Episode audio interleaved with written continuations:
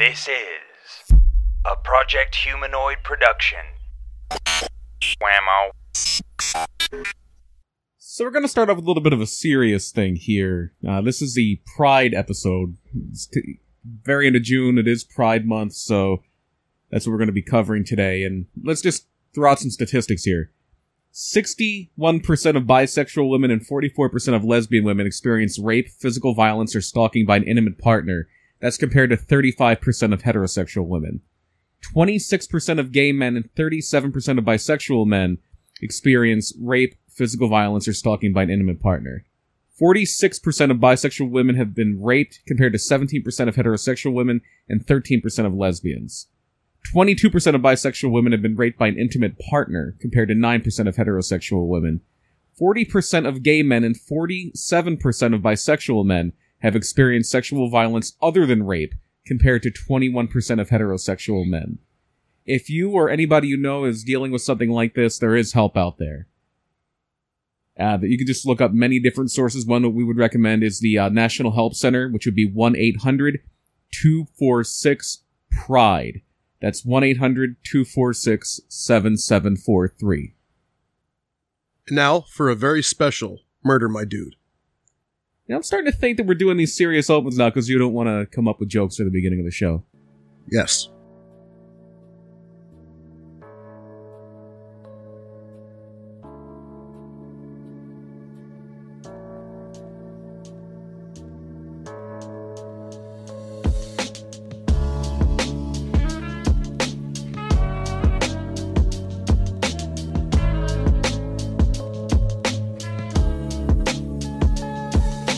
Project Humanoid, this is Murder, My Dude. I'm B.P. Burke. And I'm Jackson Wells. And it is June still as we record this. Sure is. And June is Pride Month for the, I guess the preferred nomenclature now is LGBT+. Really? Yeah, because it used to be like LGBTQ, and then it was like LGBTQIA, and I think it was like LGBTQIAA, and now I think they, like the shorthand, just because there's so many different identity things, and is LGBTQ or LGBT+, I think is the preferred nomenclature of the time. That is the preferred nomenclature, dude. Yes. Maybe we'll do Chinaman on another episode. Is there an Asian history? That is not the preferred nomenclature. We don't say Chinaman? No, we don't. We don't say that. All right. Now, as a 39-year-old white male, I'm, one, wrong. Okay. About everything. Mm-hmm. Two, and I'm going to make light of certain situations. One I'm not going to make light of is the murders that we're going to cover today. Yeah, and these are a little bit bigger ones, but maybe haven't heard the whole story, but we're going to talk about some bigger ones that have been very famous. Each one of these had like some sort of play or movie or book written about it, but they are really the keystone moments of, or for at least three of the ones we're going to cover, are really like big keystone moments that have really shown the danger that you can be in just for being gay, like, or just being different or being queer or whatever you want to say. Unfortunately, far too many of these deaths are at the hands of government officials, whether it's ICE or a police officer, or are because of the hate spewed by Baptist ministers, which have happened. There's a Baptist minister who, I don't have it off. I don't have the thing in front of me.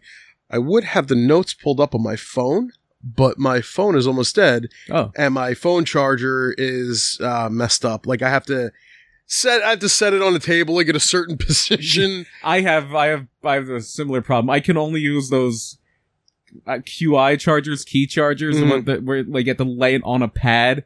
And it charges the phone, like, by contact. Right. Because my charging port is completely, like, messed up on my phone, so I cannot charge it with a cord. I need to use one of those charging pads. Yeah.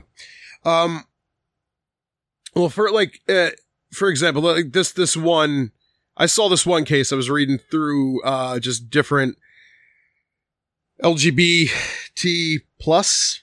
I believe that's... It's not LGBTQ plus. It could be. LGBT plus. It could be. Here's the thing with that.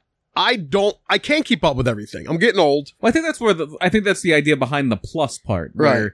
Because that way you're not excluding anyone. Right. Like, it's all inclusive. Well, I'm pansexual, so I don't fit into any of these things. So, okay. Well, then I do think, however, with certain things like that, it's like, I think some people just want to be, you know, like I'm a large man. I don't know what I'm supposed to be called today. Am I supposed to be fat? Is that the F word? I believe you are a person of size. Oh, see, no, I'm a fat guy is what I am. I am going to argue against that because it's just what I like. There is a certain group that does kind of try to reclaim it, almost like how queer used to be an insult, but now it's a... Actually, it wasn't an insult at first. Queer. Well, at a point it was. Right, well, right. Yeah, for a while it was. Right. But now it's actually just like a separate thing. It's queer. It's something that is a positive. Right, just thing. Like gay. Gay was happy, and then it became like, I mean, it was always, not always, but eventually it got attached to a person that was like homosexual. Mm-hmm. And then it became like a thing where it's like, oh, dude, that's so, you know, if you're saying like, oh, that's so gay. Yeah. Then people will argue against it. Saying, oh, I don't mean a gay person. I mean, like, it's like, but that's what you meant. Right. You know, I just have a hard time keeping up with what's okay and what's not okay. Like we discussed on one episode, how retard, like I see it all the time. Like I'll see people saying all the time, like, but it's typically people my age that are still saying like, oh, that's retarded. It's funny. Last night on Netflix, I was watching the live Monty Python special they did in London at the O2 Arena. And it's called like 5 down 1 to go, or 1 down 5 to go, because Graham Chapman's dead and the other ones are still alive. And in the opening, they have like a blue police box, like Doctor Who's TARDIS, but it says retardus on the TARDIS, and that's what they come out in on stage at the very beginning. And this, when was this done? Like 2014. Oh, see, they probably wouldn't do it today. Maybe. Yeah, things have changed. It depends on who your audience is too, like, and it's also a British thing primarily, and there might be different rules there. No, absolutely, because like, I think the go-to insult there would be like Mong or Mongoloid, like something like that. So, in England, like especially in comedy, like they call everybody cunt. Yeah, like that is not the nuclear bomb that it is here. Word that it is here. Yeah. Yeah. To me, calling somebody a cunt is like somebody calling me an asshole. Right. You know, I feel that it's equal. I don't think that a word like that I don't think you should assign like power to it like that. I think it's just an insult. You know, you calling me an asshole is an insult, you know? Mm-hmm. I mean, I could say, oh my God, that's the worst thing ever that you could say to me, but it's like, at what point is that accepted? Where it's like, this is a nuclear bomb, or nuclear bomb is a nuclear bomb. Nuclear, as Bush would say. As Bush 43 would say. Yeah. Is it like a collective thing? Is it like a societal thing? Yeah, pretty much. Yeah. See, I don't. If I'm going to say cunt, and somebody's going to be really offended, I'm just going to ignore that person, right? Because for me, it's like, just stop it. Like that's where I am, and I think that there's a lot more to be, you know, enraged at, like, you know, Trump and ICE and things like that. The cases that we're going to get to. Yeah, it's very funny. Not very funny, but there's been some not funny at all, actually. There has been a lot of... You're going to get canceled. There has been a lot of...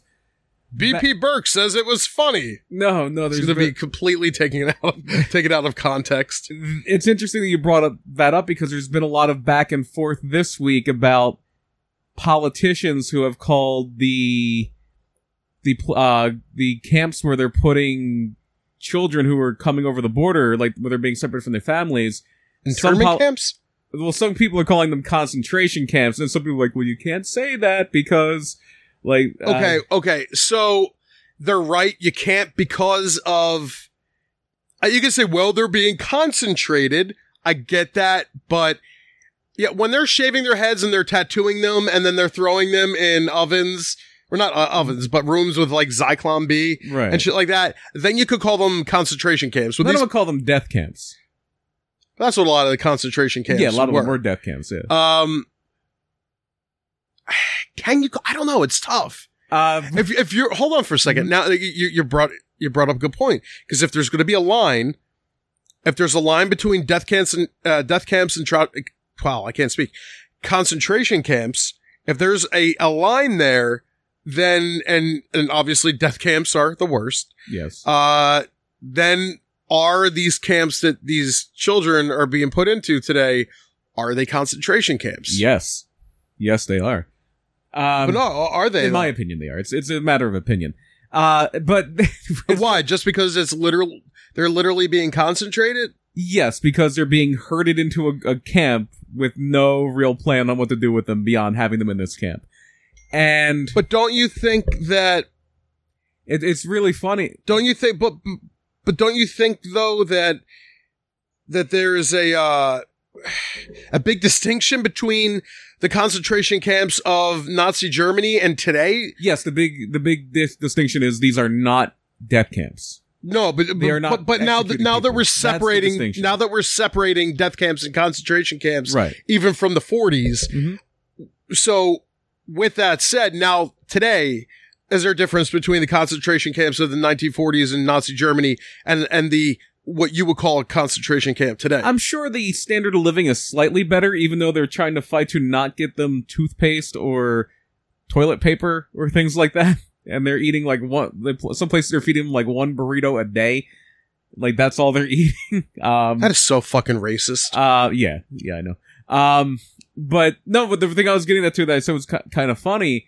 Is somebody tried to invoke something that's called, I think it's called Godwin's Law or Goodwin's Law. I forget the guy's last name. Hold on. They're giving them a burrito because they're Mexican. You know what would be the biggest slap in the face? If they went to like fucking Taco Bell and got a fucking Taco Bell burrito to give them. Like they couldn't even get them an authentic fucking taco. Well, I'm sure these aren't high quality. They're going to Taco Bell and getting Taco Bell burritos for these people. Taco Bell burritos. Yeah, of course you do. Because you're a shithead that likes shitty Taco Bell. By the way, Taco Bell, guess what? Never, ever sponsor us. I don't want your sponsorship. I'll take your sponsorship. I don't want it. Nor do I want yours, Del Taco. #Ed. # fuck off fake taco places, because if I want a taco, I want it to be authentic from, I don't know, my Mexican friend that used to own a Tex-Mex diner here in Pottsville, Pennsylvania. Okay. Well, that diner's not open anymore, so Taco Bell it is. God, I miss you, Miriam.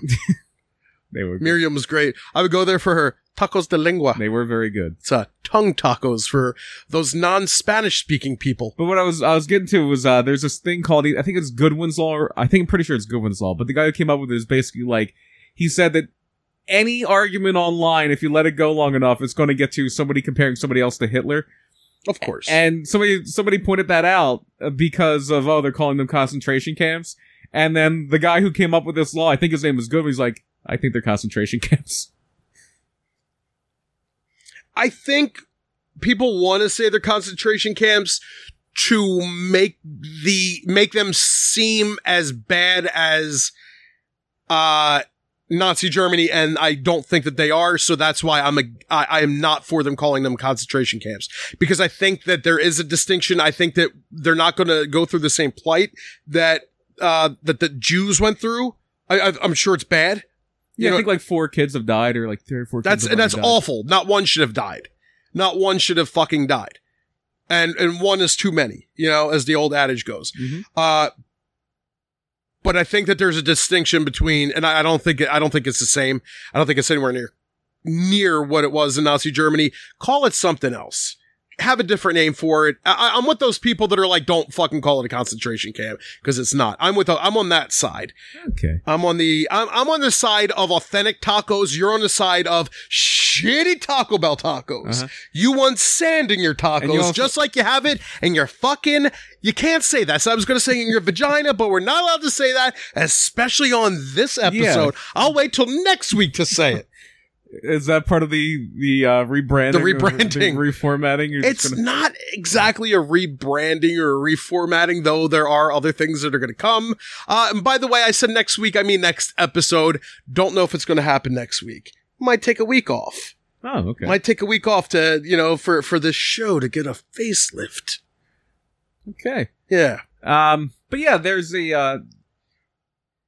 and we just kind of got off on a thing there because of the semantics of it, but there are real things that are happening to people just because of their sexual orientation, and that's what this episode is going to be more about. So let me give you a little bit of background. I'm going to like just give you a little bit of history of my background. I'm just going to give you some of my history because I think that it's important to know that for this episode. So when I was 6 years old, I was raped. When I was 10 years old, I had sex with a boy. It was like a, you know, we were messing around and, you know, well, when I was 9, I was showed how to masturbate by a boy. Mm-hmm. A boy showed me how to masturbate. I was 10. It was a different boy. We had sex. We had sex with each other in each other's buttholes. That's where we had the sex. Mm-hmm. It was also in a kitchen. I can make jokes like Clue. Yes, with the not with the candlestick. I hope. I mean, it was kind of like a candlestick. Okay. Wow. At 10, Jesus. Yeah, we were kinky. The thing is I can make jokes. This is also, it's not just a murder podcast. It's a comedy podcast.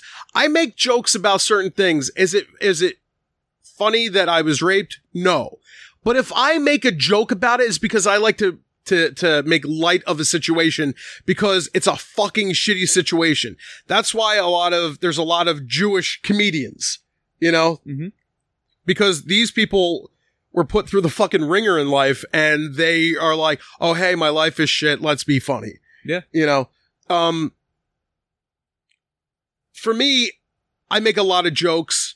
And if I'm going to say something like, you have sand in your vagina, I know that there's somebody that's going to be, somebody out there that's going to get really offended by me saying that.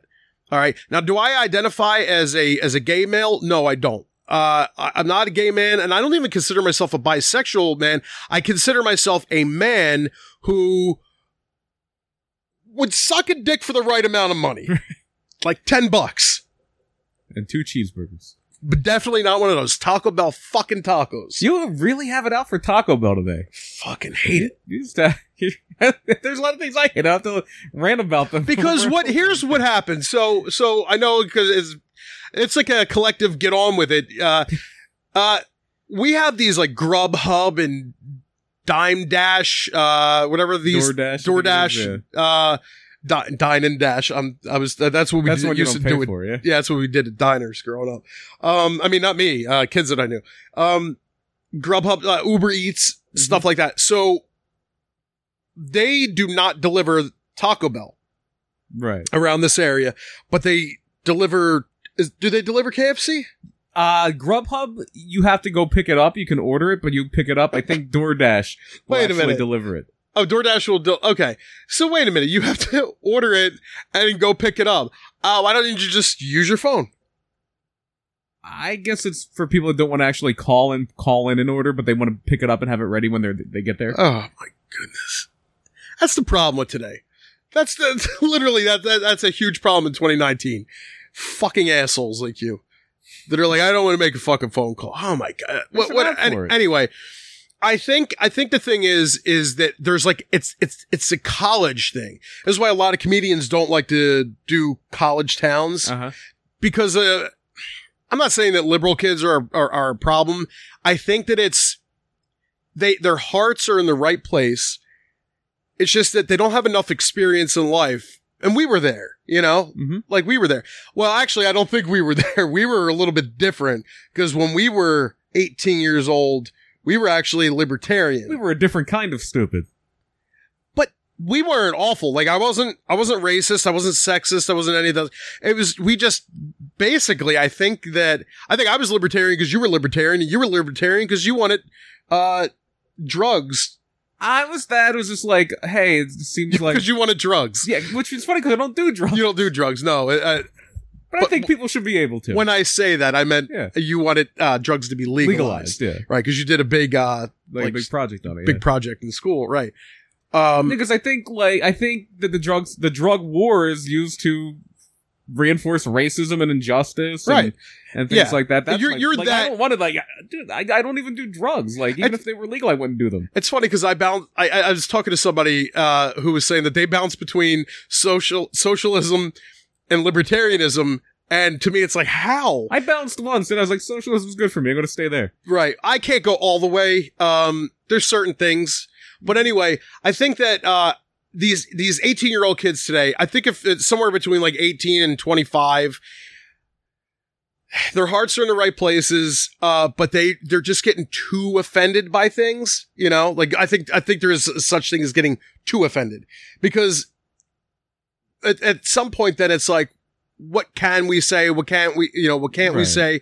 And then they're trying to, I think it's people like that are trying to like mold society and like what we're allowed to say. And it gets scary then if you do say something, if you say, retard, like, which we've talked about before, how we'll say retard just because it's funnier to say retard. And then somebody's going to get offended still by intellectually disabled is what you should say. I can't say that in a funny way, like saying retard.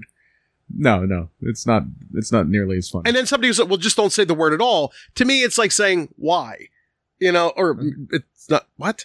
To me, it is saying why. Like, I'm asking you why. Like, why can't I say that word?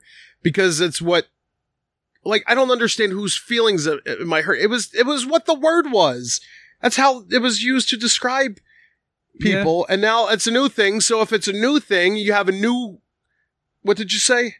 Intellectually disabled? Yeah. Okay. Well, then why can't that word retard now mean something else?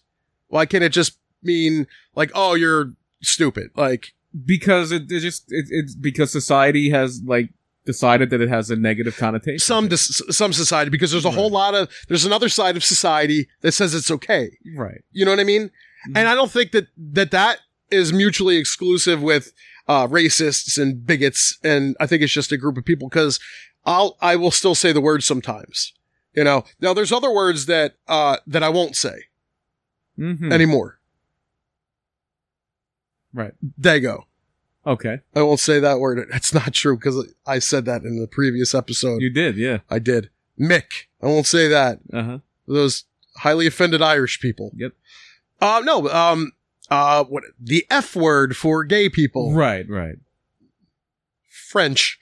I won't say the French. Now the French are gonna get mad at us. You said we are gay. Yeah, all of France. They're gonna get more mad at my bad accent than. Yeah. But there are certain things that I'm like, all right, that I won't say, that I did say when I was younger. That I thought that I had more. I was like, hey, I'm part, I guess, or whatever. Like, I've dabbled, right. I've dabbled. Mm-hmm. So, like, don't I get a pass? But it's a pass. But don't I get my my F card? Yeah. Gosh. You know how like you go to like Planet Fitness and. Well, no, I don't. Oh, not okay. At all. Well, anyway, you go to Planet Fitness if you had the black card. I've heard the concept of Planet Fitness. Yeah. Well, there's food there. Yeah. There's food a lot of places. Where you don't have to. Bell. Yeah, right. Where you don't have to work out. Fuck Taco Bell. If you go there, you get the black card at Planet Fitness. You could have like a guest pass. Uh-huh. I want to know. It's like, can I get that guest pass for saying certain things? I'm just like, I guess it's not that important to me to just not be able to say things. Like, it's like, okay, I can go my entire life without saying retard again. Well, right. Like, and you don't have to say retard. You don't have to say faggot. I don't have to say retard and faggot ever again. I really don't. Because it's really not that important. Right. And if it's not. And so that's why it's not a big deal for me. No, and it's not a big deal for me either. But for the people that do, and there are good people out there that may say the word, I'm like, I guess I am kind of like on the side of, hey, do you have to say it? Can't you just not say it? You know what I mean? Right. But if you do say it, you shouldn't get canceled. Like, it depends on. Well, good, because you said it twice. Well, I'm not calling somebody it. Right. I'm using it in the, gosh, you can see that's the problem when you say it and in the context that I'm saying it in, like talking about the word. Yeah, in a clinical sense. Yeah. And then somebody gets mad at that. It's like, you need to relax. Now, I was just listening to a podcast of these, Opie and Anthony, fans, and they've been doing the same podcast for like 12 or 13 years. Mm-hmm. And all they were saying in it was they just kept calling each other the F word back and forth over and over again. And I'm like, oh, it's still 2003 because they're like just their style of humor. It hasn't changed, you know? Mm-hmm. And I can see now, though, as I'm saying it, I'm kind of like, oh, we should protect, well, you know, like we should protect free speech. As I'm thinking in my head, we should protect free speech. And then I'm like, oh, wait, there's all this hate attached to it. Right. And it's also free speech because nobody's saying arrest them. That's what free speech is. Absolutely. Absolutely. Like, no, free speech doesn't protect you from getting, quote unquote, canceled. Right. Like, that's not a First Amendment issue. That is a society has decided to shun people that do that. Yeah. It's a different Well, it's thing. Funny because you'll see people like on Facebook. It's like, I should be able to say what I want. Free speech. It's like, that's not how it works. You can. You just don't. Facebook doesn't have to let you do it on their platform. Right. That they own. Like that. That's the thing. People think this all the time that you should be able to. And it's like, that they should be able to say whatever they want when they want. It's like, you know, it doesn't apply to things like that, like platforms like that, or I don't know, places of business. Just because it's in America doesn't mean that you can go in and just start screaming these things at people. But anyway, listening to this, I'm not even going to mention this podcast. There's just so much, what's the word? Like vitriol? Vitriol. Okay. I was actually thinking vitriol. That just spewing out. I'm like, wow. And you could tell that they keep saying it because they're like, look, I'm not afraid to say the word. And they just keep saying it back and forth. And then like, two guys are saying it, and then a girl's saying it, and then because it's mostly guys in this girl, and it's like, holy shit! Like I feel like I was transported back, and I go, wow! I realized that I am not a 23-year-old guy anymore. I'm a 39-year-old guy, and I have kids, and I don't want my kids talking like that, right? You know, and it maybe I'm weak to them or I'm soft to them, but you know, I'd rather be weak and soft. You're just a cuck, that's all. I am a cuck. Yes, okay. I'm a cuck. You're an SJW libtard. Yes. Right. Because I think that hatred like that, there's a lot of hatred. I was going to say in their heart, but do they have a heart? I mean, technically they do, like in their body. Yes. They're living. So yes, they do have a heart. Right. They do have that heart. But I mean the what do you call it? Heart. The theoretical heart. You know, it's there. Poetically speaking heart. Yeah. The conscience, whatever you want to call it. Yeah. They're metaphorical hearts, whatever. It's not there. Mine is, I'm a better person than them. And that's why I'm here today with you to talk about this podcast. Right. Well, we do that anyway. We talk about the podcast. Yeah, we talk about the podcast about this podcast. Yes. We're here today to talk about something very special. As we said at the very top of the episode, unfortunately, it does still exist where people are attacked and killed even because of their sexual orientation, and we're going to cover a few big cases of that. And really, I guess you'd say the biggest martyr, or I don't like the word poster child, but one of the biggest symbols of this was definitely Matthew Shepard. And it's a very well-known case, but maybe you don't know the details about it or anything, so let's kind of start from the beginning. And it's Matthew Wayne Shepard, which I like because it makes me think of Kenny Wayne Shepard. Yeah, blue on black. Which is funny. I just found out maybe last year that Kenny Wayne Shepard wasn't the actual guy singing. No, he was like, what, the lead guitar? Like the guitar. Yeah, it was like the Jay Giles band where Jay Giles was like the bassist. Yeah. Yeah, it really weirded me out because I was like, wait, Kenny Wayne Shepard isn't singing? Yeah, when you hear a name, you think it's like the singer, like Van Halen. You would think, oh, one of the Van Halens is the singer, but now they're everything but the singer. Yeah. Because Eddie's kid is the in there now, too. So Matthew Wayne Shepard was born on December 1st, 1976, the older of Judy and Dennis Shepard's two sons. They grew up in Big Sky Country. They grew up in Wyoming. And he got into politics at a very young age. He was very close with his younger brother, Logan. And he seemed to have mostly friendly relationships with his schoolmates, except that he got bullied sometimes because he was smaller and he wasn't very athletic. In 1994, Dennis Shepard, the father, took a job with Saudi Aramco, and the family moved to a residential community for company employees in Dhahran, Saudi Arabia. Matthew instead attended the American School in Switzerland to finish out his high school education before attending college in North Carolina. Eventually, he found his way back to Wyoming, and he attended the University of Wyoming in Laramie, where he majored in political science and had a minor in languages. He had already taken German and Italian while at the American School in Switzerland. Because Switzerland's kind of like right in the middle of everything, so like you speak a lot of languages usually if you're in Switzerland. Yeah. Despite acceptance in the mid to late 90s not being at the level it is now. By the way, you know how we know that? Wrestling. Yeah. Claudio Castagnoli, aka Antonio Cesaro, or now just Cesaro. Cesaro now, yeah. Last wrestling episode reference. Yeah. Well, yeah. Okay.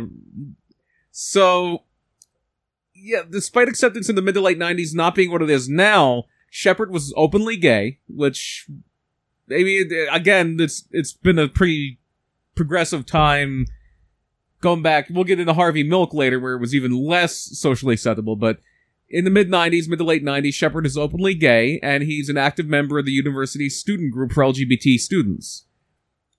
And even before its tragic, untimely end, Matthew Shepard's life wasn't without its hardships. In 1995, while on a high school trip in Morocco, he was beaten and raped. And because of this, he had a lot of depression, he had panic disorder, and he started dabbling in drugs. He turned to drugs. He was very involved, they say, in the drug scene at Wyoming University and around Laramie. And he was also struggling with the reality of being HIV positive. And that had driven him to the brink of suicide. He had this one guy, he was a rich kid. Matthew Shepard his family had money. I didn't know he was HIV positive. Yeah. His mother didn't even know until, like, he was just about dead. Like, his mother didn't know either. And he actually told this limo driver, Tom "Doc" O'Connor, he drove a limo and he used the car service that Matthew Shepard used a lot. He confided in him that, yeah, I have HIV and I'm suicidal. And this is like right before his death. And elsewhere in the Laramie area, Aaron McKinney and Russell Henderson suffered from troubled upbringings themselves. Russell Henderson's father was never in the picture. His mother was an alcoholic who would have bounced from one abusive relationship to the other. And some of the abusers would abuse Russell as well. And then Aaron McKinney's father was a long-haul trucker, and his father wasn't around a lot because he was always working. His mother died as a result of a botched surgery, and most of the money that Aaron got from her wrongful death lawsuit went right into his methamphetamine habit. So these guys were, and Matthew Shepard himself, were really into crystal meth mainly, which was kind of just starting to become a bigger thing in the 90s. Right.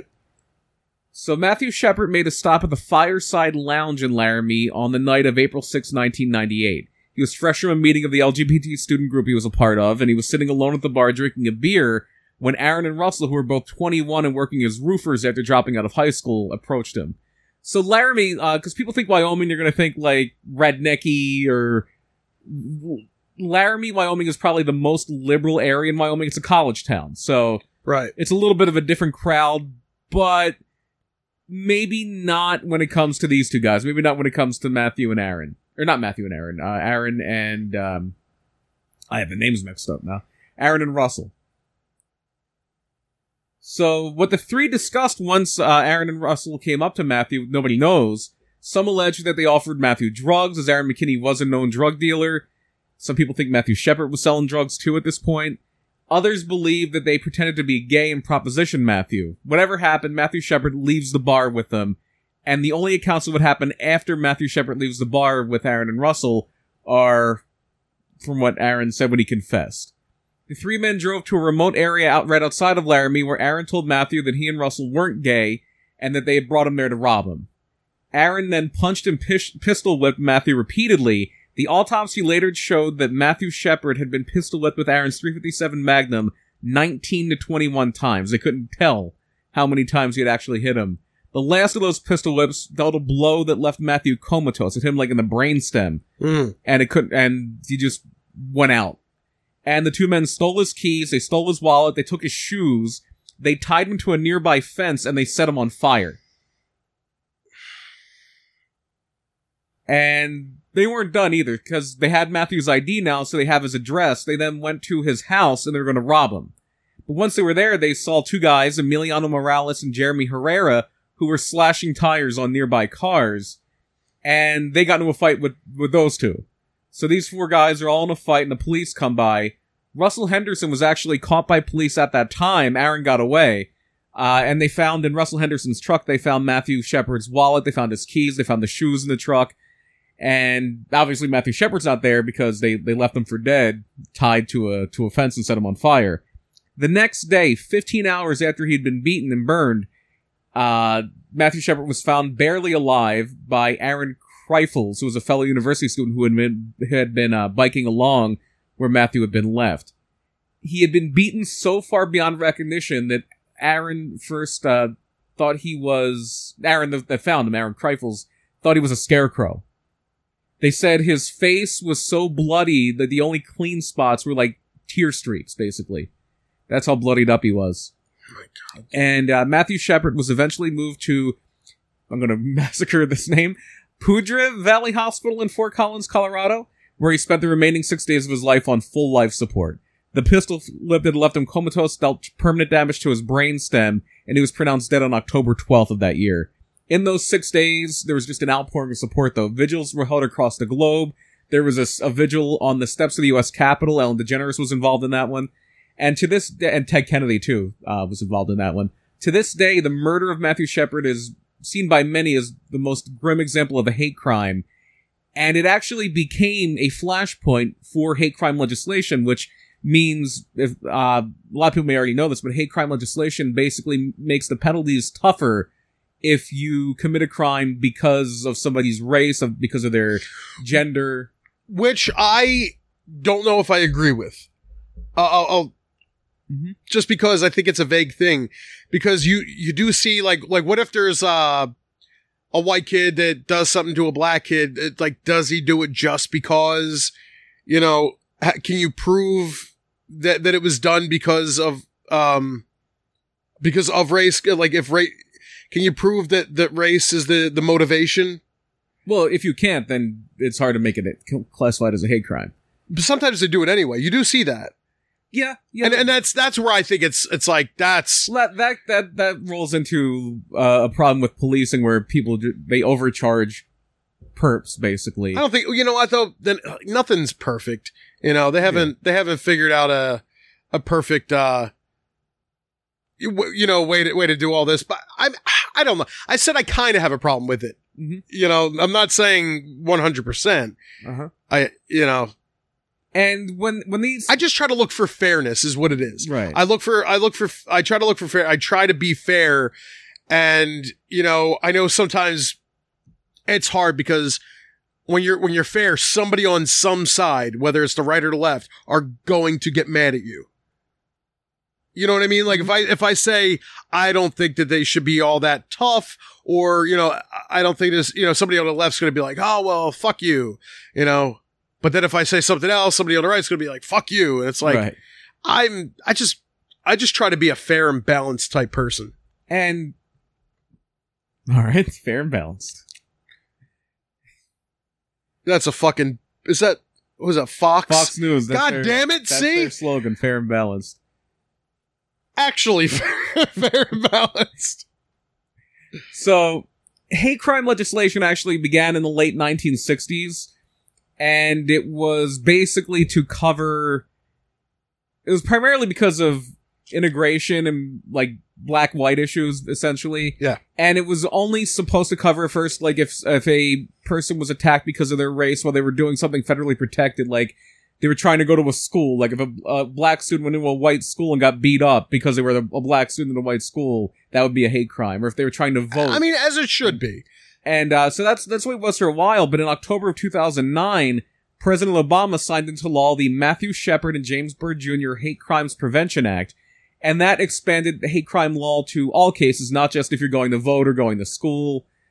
So if somebody's walking down the street and gets jumped because they're black, like, it's still a hate crime, or because they're white, or because they're Asian, or because they're, well, because of this law, because they were gay, because being gay or LGBTQ or LGBT plus, whatever you want to call it, that was never protected until this act. Well, what happens if, you know, if it's somebody and they just claim that, oh, they yelled this, Look, that's a tricky thing. It's, how do you stop people from lying? That's the question. Yeah. You have to look at the evidence. Every case is looked at, you know, in a case by case basis. There's no like universal magic bullet that's going to fix everything.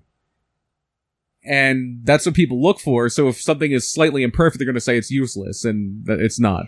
But Matthew's case also lived on in other things too. There was a book which became a play, which became an HBO movie. Oh, the Laramie Project. Yeah, I remember that. And that was. Now, do you remember this case happening? Yeah. Oh, yeah. And the James Byrd case too, because the bill was called the Matthew Shepard and James Byrd Jr. Crime Prevention Act. I remember the Matthew Shepard stuff was all over TV. Oh, like, yeah, yeah. Absolutely. Do you remember did you ever see the pictures of him on the fence? No, I didn't. Mm. But James Byrd Jr., just kind of jump on that for a second, it's not a LGBT thing. He was the black guy in Texas that was killed because they dragged him behind the truck, and it was around the same time as Matthew Shepard, maybe a little before. Yeah, I remember that. So, yeah, those were the two that were kind of named for this. And, yeah, it lived on for a long time. And Aaron McKinney and Russell Henderson were both convicted of first-degree murder. And their girlfriends were charged as accessories after the fact because they helped them hide evidence. Although McKinney's girlfriend, Kristen Price, later pled down to interfering with a police officer. Aaron and Russell ultimately received life sentences, and one of the reasons they didn't get the death penalty was because Matthew Shepard's family urged the courts not to seek a death sentence. Right. And then McKinney and Henderson have claimed to this day that Matthew's sexual orientation was not why they targeted him. Even though while he was confessing, Henderson kept using the F word, like the queer or something like to describe Matthew Shepard. Like, he wouldn't say we beat him. It would always be we beat the, you know, okay, whatever. Is this the guy though that you said it was a slurred confession? Yeah. It's the same guy? Yes. So can you use that? You know what I mean? Can you use that because... And here's because they didn't have hate crime laws at that time. Going back to the Lizzie Borden case, where it's like people will argue, well, she was under, like, I don't know, like she was heavily medicated. Yeah. Like, well, they think that what Henderson was doing might have been a little more... Or Aaron McKinney, I should say. Aaron McKinney was the one that was saying that, not Russell Henderson. They think what Aaron McKinney was doing was maybe a little bit more diabolical than that, or a little more sly. And we'll get to that. Because they have said that the sexual orientation was not why they targeted. They claimed it was a robbery gone wrong. Right. And that Aaron McKinney was in a methamphetamine-fueled rage, and that's why he beat him so badly. Okay. Others have theorized, and this has gotten a lot of pushback from people who kind of... In a little bit of a way, they maybe want the narrative that this was because he was gay. So there's been a lot of pushback on this idea, but others theorize that the killers and the victim knew each other. Aaron and Matthew Shepard were both active in the local party scene. They both were regular drug users. Doc O'Connor, the limo driver, later claimed to have been in a three-way with Aaron McKinney and a woman, and some in the town are convinced that Aaron McKinney... doesn't hate gay people, who's actually bisexual. Okay. And some believers in that theory think that Aaron McKinney put on this I hate gay people thing because he wanted to try a gay panic defense, where he basically got so crazed because of Matthew Shepard being gay and maybe hitting on him that he went nuts and killed him, and he wasn't in his right mind.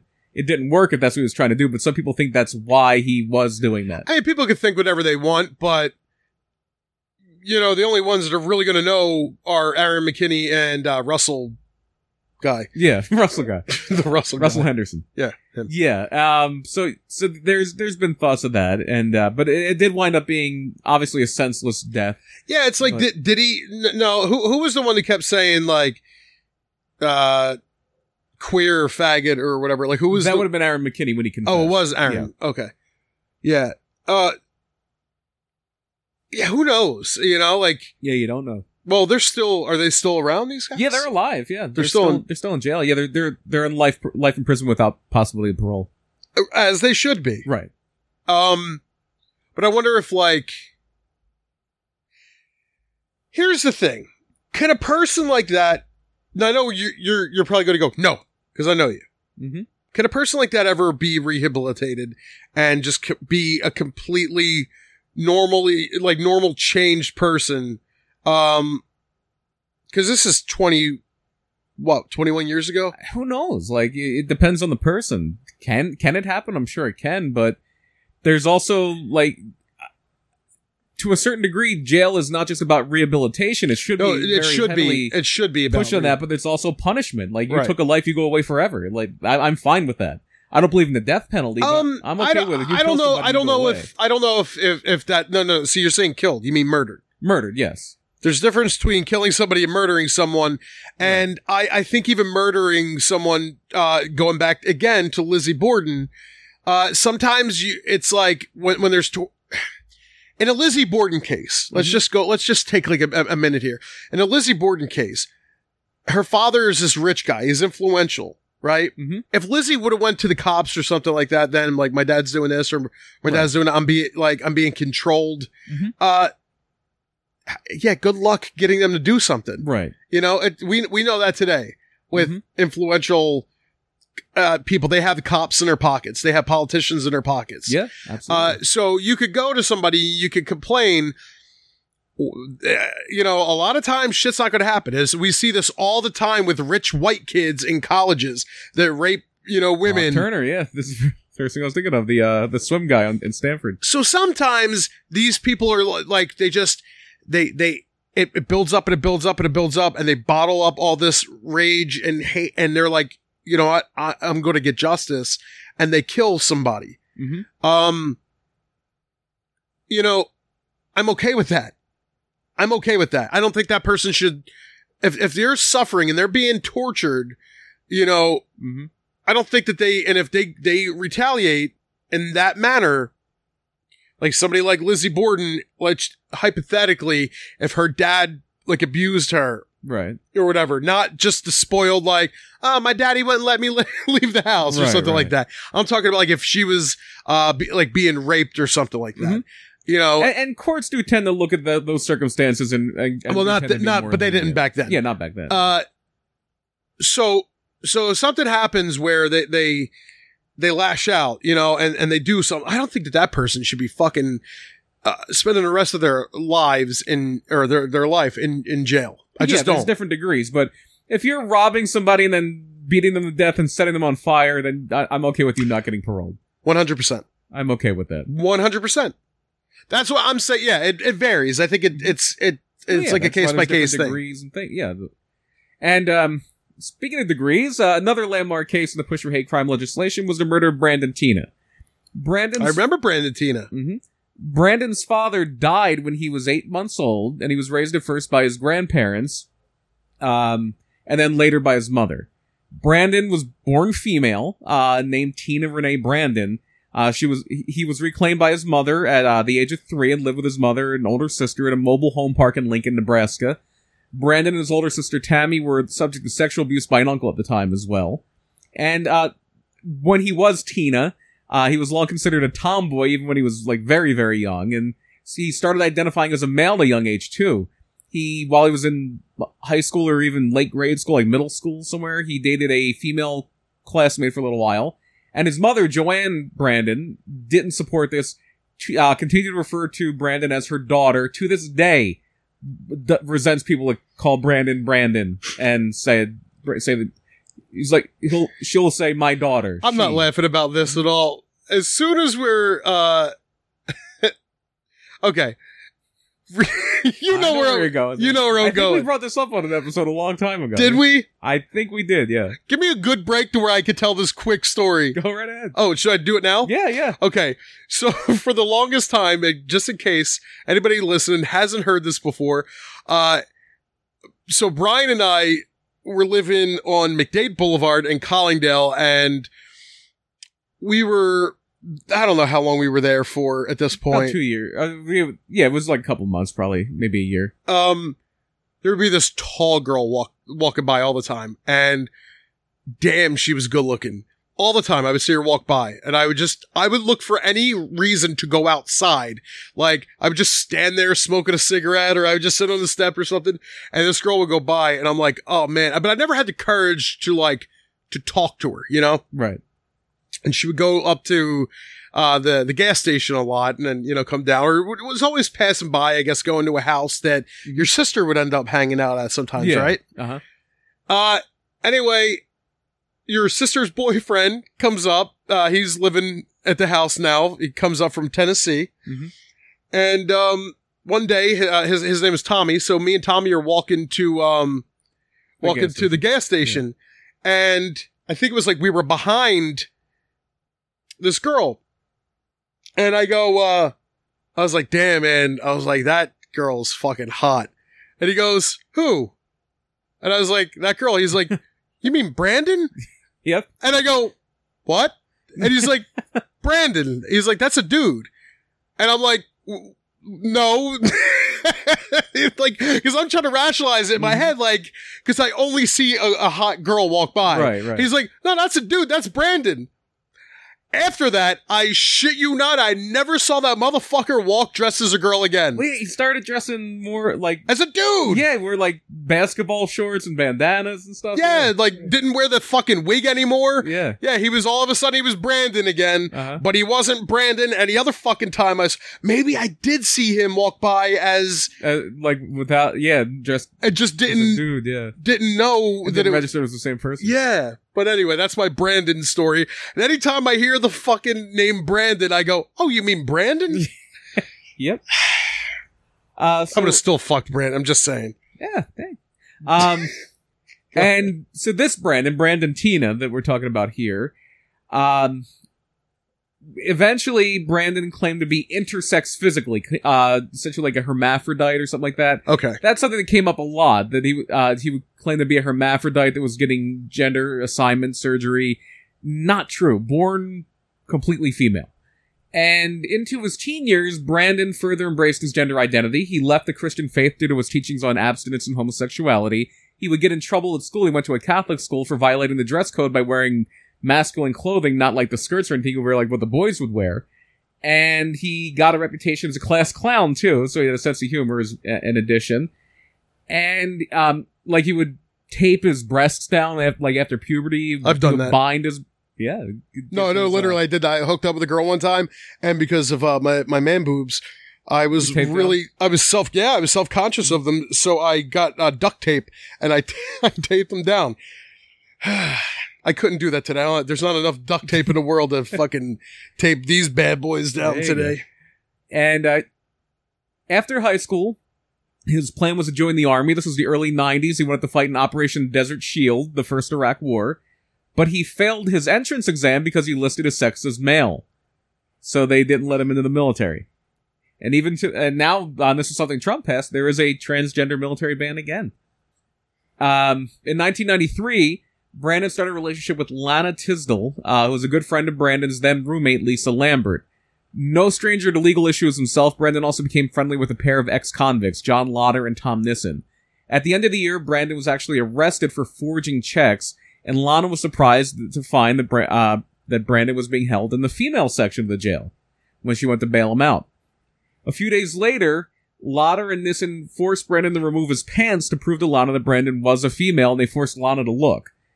And then the two beat Brandon and forced him into a car. They took him to an isolated area outside of town by a meatpacking plant.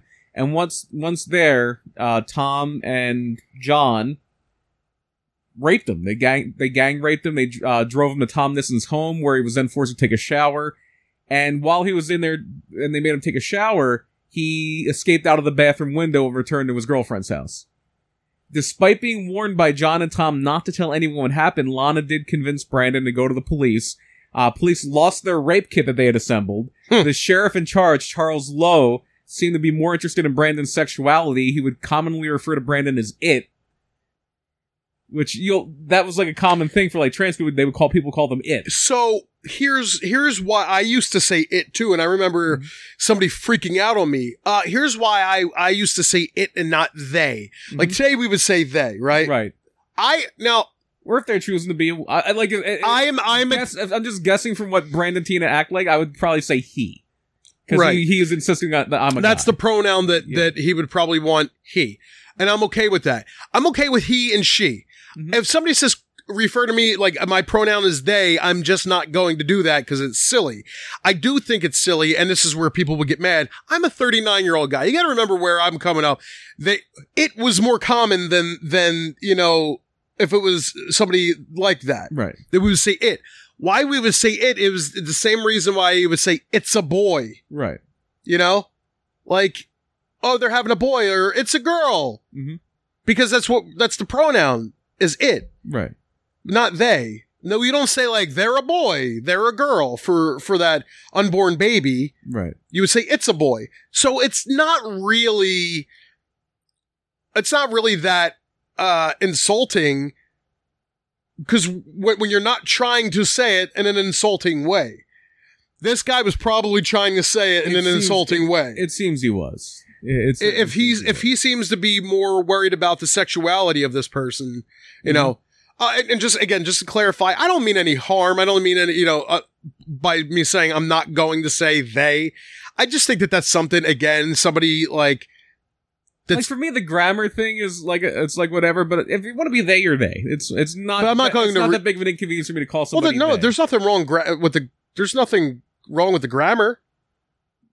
It's more they is more of a plural and no, it's not. Singular. Not when it comes to people.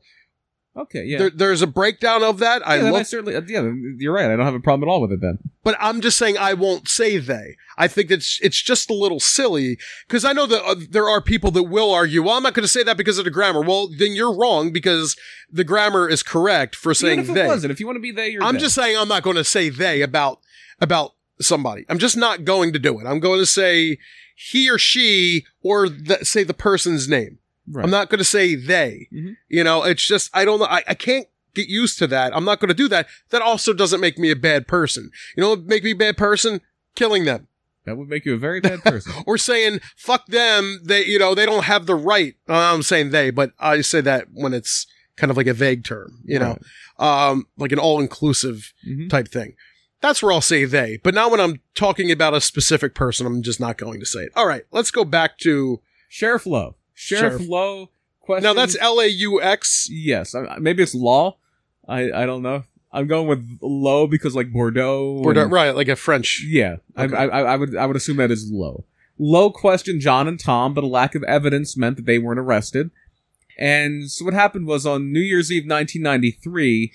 And they just so happened to lose the rape kit. Yeah. So New Year's Eve, 1993. So this is a few days after, because the rape had occurred on a party on Christmas Eve. So New Year's Eve 1993, John Lotter and Tom Nissen broke into Lisa Lambert's house in search of Brandon. Lisa didn't say anything to them, but they found Brandon hiding under Lisa's bed. And Nissen and or Lotter, because we don't know who did what, and that becomes a big thing later, they proceeded to shoot and kill Lisa Lambert, Brandon Tina, and Philip Devine, who was a house guest who had been staying there, who was also dating Lana Tisdel's sister. After the two were arrested, Tom Nissen flipped and said that John Lotter had been the one to commit the murders, but he did admit to being an accessory to the murder and the rape. Nissen eventually received a life sentence because he cooperated. John Lotter was sentenced to death. In 2007, both... Which you're against, by the way. Yes, I am against that. Okay. Tom Nissen and John Lotter kind of changed their stories in 2007. They're both trying to appeal their convictions. And at this point, Tom Nissen says, actually, I'm the one that shot the three. John Lotter didn't shoot anybody. And neither one of them won their appeal. But it's thought that Tom Nissen said this because he was trying to get... They can't just say, okay, well, now we're going to execute you. He has life in prison. You can't upgrade it to death. But he thinks if he says this, maybe John Lotter won't be executed. Neither man won their appeal. John Lotter actually tried to appeal a bunch of times, even up to the U.S. Supreme Court. He's been denied every time. The last one was in 2018. Lotter's lawyers at that time tried to say that his IQ was too low to be executed because I believe they IQ tested him, and he came in at like a 67, and 70 would be where you would be considered at the very beginning of being intellectually disabled, or as you would say, a retard. And most states won't let you execute somebody with an IQ that low. But that's not what I would consider a retard. I wouldn't say somebody with an actual disability like that. I would not call them a retard. Okay, but I would say that somebody would be the cruel way of using if somebody was being like an idiot doing something. Oh, you're a retard. Right. I would say that. I wouldn't call somebody with an actual disability a retard. So don't say would say right. Jeez, okay. I got you. Cut me some slack. I never cut you any slack. And John Lotter still remains on death row to this day, but no execution date is scheduled. And you're happy about that? Yeah. Yeah, I don't think he should be executed. I think he should stay in jail for the rest of his life, but no executions. This case was highlighted in two films. I think they both should be executed. They raped this girl and guy, girl. Oh, boy. No. What I want to know is, was Brandatina... Did he ever get the assignment surgery? No, he wanted to, but he never did. Okay. And he even told, he would tell people he was, I don't think he ever had sex with his girlfriend, with Lana Tisdel. But he considered himself a guy. He considered himself a guy, yeah. Okay. He considered himself a guy, but... So it's a he. He's a he. It's a he, I said. See? It's a he, yes. It's a he. They're a he. He's a guy. Fuck. He's a guy. Please don't give us hate mail. We're trying to figure out life. Let us grow. Let us grow. Physiologically, biologically, the parts were female, but Brandatina was a guy. Right. Gotcha. And this case was highlighted in two films released in the late 90s. The first was a documentary called The Brandatina Story. The more famous one is Boys Don't Cry. Boys Don't Cry with Hilary Swank. Yeah, the Oscar-winning Boys Don't Cry. Hilary Swank played Brandatina. Yeah. Heavily dramatized. A lot of people involved with it, including Lana Tisdel, have said it didn't really happen that way, but that is what most people would know this this case from. Yeah, man. And another one that became a movie is the third one here. While he was ultimately known for his later life on the West Coast in San Francisco, Harvey Milk's life began in the shadow of New York City. He was a Long Islander. Harvey Milk. Can he be trusted? That's Harvey Dent. Oh. That's Gotham City. Huh. But Harvey Milk is, he was a New Yorker. He wound up being famous for what he did in San Francisco, but he was a New Yorker from Long Island. Harvey Milk, he can't be trusted. Why? Because he's a New Yorker? Yeah. He was a class clown, similar to Brandatina, and he had very diverse interests in school. He was into football, he was into opera, and he knew he was gay from a very young age, but he stayed in the closet for a long time. He kept it very close to the vest. Mainly because he thought if his parents knew he was gay, it would kill them. Now he had his parents were like an old Jewish family, and he didn't want to disappoint them. That just shows that a lot of these, families are so antiquated. Like, my family never had a fucking problem with gay people. As a matter of fact, my mom worked with a lot of gay people, and she would hang out with them. My mom would hang out with anybody. She had black friends. She had gay friends. As a matter of fact, this one guy she worked with, his name was Joe. And this is a famous story throughout my family because, from my childhood. Mm-hmm. Do you know where I'm going? Do you know this one? I'm not sure. No. Okay. So in Philly, we have a saying for gay people. Well, there was in South Philly, at least. It was, if somebody's gay, you would call him a gay bird. Right. That I knew. Right? Like, oh, that dude's a gay bird. Don't know why, that's just what they fucking call them. Mm-hmm. At least in my area, South Philly, because there could be somebody around, fucking, I don't know, 9th Street, they would be like, oh, we never say gay bird, but guess what? In my area, we did. So, my mom had a friend named Joe, and we knew he was gay. Mm-hmm.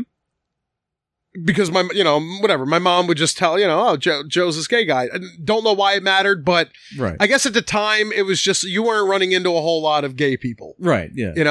And, my mom had this gay friend named Joe, and I'm about 7 years old, and, we were riding to a pool, one of those summer, work pool party things. Yeah. And, we're in the car and I go, Joe, And he's like, yeah. I go, are you a gay bird?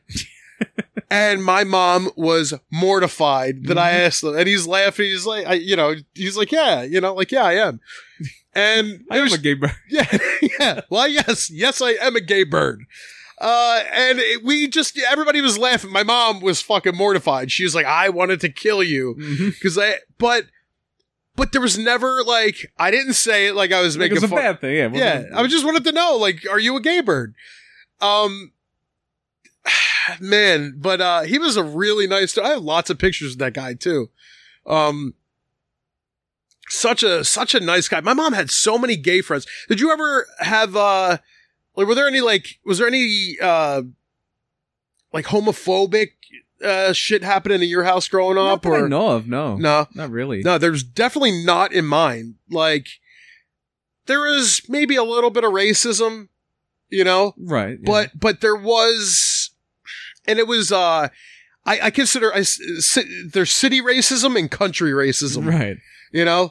Like city racism is more like a cultural thing. Like, you're different than me. Right. Like, we were raised different. You stay on your side of the street, I'll stay on mine. Kind of. Yeah. Kind of. Not even. Like, there's still, it's like, oh, I don't agree with this or whatever, but, oh, come on in. Mm-hmm. They'll still my fucking grandmom always had black people in her house. Mm-hmm. My mom always had black, we always had black people growing up. So that was never an issue, but there would still be things said. Right.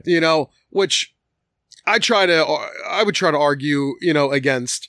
But there wasn't anything like that, like in your house, huh? Like a not really. No, like my mom had like work friends, like I don't know if she had any gay friends, but like work friend, like black work friends and Puerto Rican work friends, yeah. Yeah. I never, growing up, we called them Puerto Ricans. Puerto Ricans. Because that's what a lot of people would say, and I never heard of Puerto Ricans before. Yeah, one of my mom's, when we lived in Delaware, one of my mom's best friends down there. Actually, her two best friends, one was black and one was Puerto Rican, were her two best friends from work. But no, she's from Texas, but I think her family was from Puerto Rico, and then they moved back to Texas.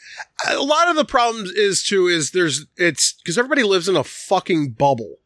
But that's where I think you get a lot of the country racism. Like, and just in general, like if you live in a remote area, that's going to be mostly people like you. Like maybe it's probably mostly white. If you're I was raised in an area where it was mostly Irish Catholic. Right. You would get some Italian, some Polish, some whatever, but it was mainly Irish Catholic. But for whatever reason, like, Catholicism gets a bad rap. But I'll tell you, man, I never remember hearing a lot of hatred for the LGBT. Right. Plus. Well, those priests are gay, so. You're that's true. To say that, are you? No, you can. Okay. That's true. It's okay to be gay. It's just not okay to rape little kids. That is true, yeah. Yeah. Hey, how about you do that, priest? How about you don't rape a kid? Right. How about some adults? Don't rape adults either. See, you're not allowed to make these jokes. How about a consenting relationship with an adult of the same gender? How about that? Is that okay? Or whoever you want. Or whomever you want. Whoever consents. That is true. And dogs. No. Dogs can't consent. That is true. Unless it's Scooby-Doo. Scooby-Doo. Just Scooby-Doo. Just don't do it. We're not allowed to make jokes today, I don't think. Well, fucking tough shit and too late we did. All right, let's get back to Harvey Milk. If they're still around, then they're okay with it at this point. So back to Harvey Milk. A classmate of Milk's... Can he be trusted? That's Harvey Dent. Damn it. A classmate of Milk's at the New York State College for Teachers in Albany said that Harvey, and this is a quote, Harvey was never thought of as a possible queer. That's what you called him then. He was a man's man. A man's man. Possible queer. Huh. And though not particularly politically active or even interested in social... So wait. Was the term that you're going for here queer or possible queer? Well, it's probably queer. He was... No, like people just didn't even think it was possible that he was gay is what the guy's saying. Like you missed what I was saying. He wasn't making anybody's. No, I'm saying where they call it like that guy's a possible queer. Oh, almost like that. Like that's the term. Yeah, possible queer. Those possible queers. Yeah, I like it. And so Harvey Milk wasn't really politically active or really that interested in social causes early in life. He was generally conservative Republican, and as he got a little more into politics, and he worked on Barry Goldwater's presidential campaign in 1964. Oh, hey, so did Hillary Clinton. Yeah, and they had very similar things where shortly after that, they're like, no, I don't like this. Yeah. And Milk also joined the Navy during the Korean War, which would have been before in this. In the Navy. He was, and that's where he first made his way to California. He was in San Diego. He was stationed there as a diving instructor, and he exited military service in 1955 as a lieutenant junior grade. And that's when he went on with Teachers College. Now, he wound up teaching math at high school in Long Island. Now, see, if you wanted to make a gay joke, there would have been one right there, because that's an obvious old thing, you know. That, in the Navy? Yeah, yeah, like him joining the Navy. Yeah, a bunch of guys on a boat together for 6 months. Which sounds kind of cool. It just sounds like a 6-month-long party. You know, like, what are they really doing out there? No, I don't know if it's peacetime, wartime. No, I'm asking, like, when it's peacetime, the fuck do you do for 6 months?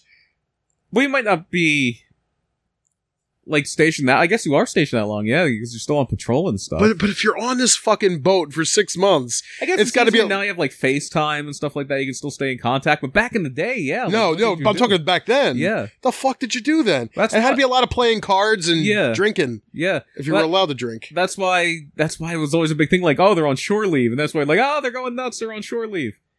I guess so. It was the first time you could really, like, do stuff. Yeah, it's kind of like you're on Rumspringa. Pretty much, yeah. Like, you're like, fuck, the go Navy out and do something. The Amish of the armed forces, yeah. Oh, man. If you really think about it. So after the Navy, after college, Harvey then is working in Long Island, and he's a high school math teacher. And then Joe Campbell enters his life. Harvey Milk became enamored with Joe Campbell. The two had a 6-year relationship, and they split that time up between New York and Dallas. They moved to Dallas, too. And during that relationship... Oh, I thought it was in between the moon and New York City. No.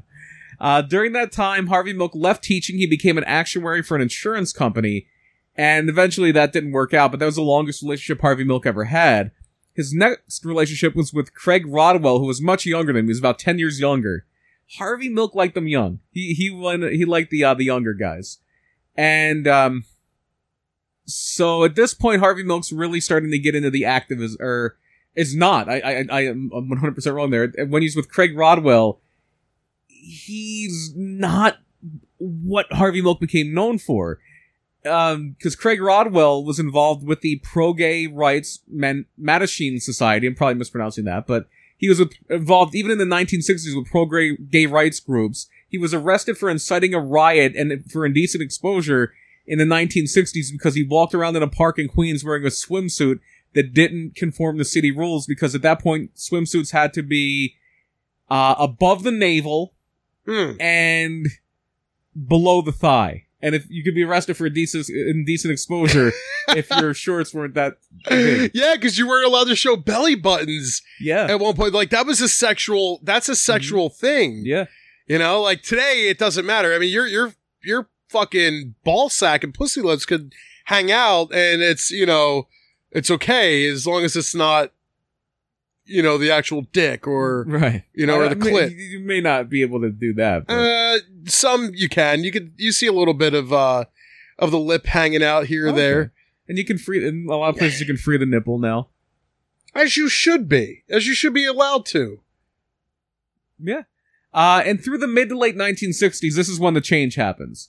Harvey lost interest in his job in the insurance industry, got deeply into the counterculture of the times, like Flower Children, and this is the sexual revolution, the late 60s, where all the stuff's happening. So Harvey Milk grew his hair out, he got more and more liberal politically, and generally became an entirely different person. And by most accounts, a happier person, too. Here's the thing. With that, I say this all the time. People can change. People can grow. Mm-hmm. This is why... I have a problem with certain people, I'm gonna think about how to say this. Yep. Smart. Some people that get canceled, right? Because of shit that they did in the past. I hate that. I hate when it's like, this guy said this 10 years ago on Twitter, you know? And it's like, you're not allowing that person then in 10 years to grow. Right. Because if that person's not showing that, you know, or if that person is showing that he's a different person today, why are we going to penalize him for what he did 10 years ago. And for certain people, it has happened like that, where they haven't been canceled. Like James Gunn is a perfect example, because that was a long time ago. And what was his thing? It was just more like he was making like rape jokes and jokes about like dead babies. It's very like cringy stuff. Cringe humor. Yeah. Cringe humor. Yeah. He was making like a lot of like, yeah, jokes about rape and shit. I used to do the same. I did the same stuff. This is why we always say I'd be canceled. Like, right. I could never get that famous, because somebody's going to pull up some conversation where I was just trying to troll someone, right, or just get under someone's skin and said, I have said some really heinous and fucked up things. But the thing is that shit that I said out of anger when I was younger, and shit that I said just to rile someone out, that it wasn't even really me being malicious. It was just trying to get under somebody's skin or just piss someone off. At the same time, being an asshole should not be, you know, like, I shouldn't have to go to society jail, you know, because I was an asshole. But the thing is I have grown. I have grown since I was, and exponentially since, thank you, and physically. No, that's what you were talking about. Uh-huh. I thought that's what you were talking about. Oh, no. You're just making fat jokes now. Can you get canceled for that? Can I? Do I get a pass because I'm fat too? So I didn't get canceled. I got cancer. Oh, okay. Yeah. They were going to cancel. You're like, no, let's do the cancer. We'll just give them cancer instead. I'd rather be canceled, I think. Yeah, no, I'd rather. Well, because you, first of all, you. What do I care? You're okay. You don't give a shit. You're extremely introverted anyway. Yeah. For somebody that's doing this, you know, because you're not out dealing with like people and crowds and stuff like that. Ugh. No. Yeah. And pussy juices. Oh, gross. That's a. That's a Rocket League joke between me, you, and Nate. Yeah, 3 people get that, and 2 of them are in this room. So yeah, Harvey Milk is really getting into this. Can he be trusted? That's Harvey Dent. He grew his hair out. He got more and more. At what point does this guy become Two-Faced? That's Harvey Dent. This is Harvey Milk. Can he be trusted? Yes. Okay. So yeah, they're saying this whole change made him happier too. Like, people who knew him was like, yeah, it's like a different person, but this person's happier. Huh? It's almost like he grew. Yeah. And so he finally settles down in San Francisco. And he settles down in the Bay Area, and he opens up a camera store on Castro Street, which is really in the heart of San Francisco's quote-unquote gayborhood. They were one of the first... Isn't that just San Francisco? No. Like, I mean, San Francisco is known for that. It is the gay mecca, basically. Yeah. Really, I'm not trying to make a joke. It really is. Definitely not at this point. Oh, like, okay. There's so maybe he was, like, super influential. Oh, absolutely was. Oh, okay. And he opened up a camera store on Castro Street with his boyfriend, Scott Smith, who was 18 years younger than him at the time. Jeez. And he did like them younger, huh? He did, yeah. And his experience in business, with that camera store was Harvey Milk's bridge to political activism.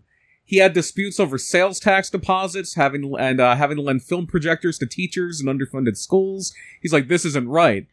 And the establishment, when he started getting active politically, the establishment in San Francisco's gay political scene was slow to warm up to him because he didn't, like, kind of put his time in.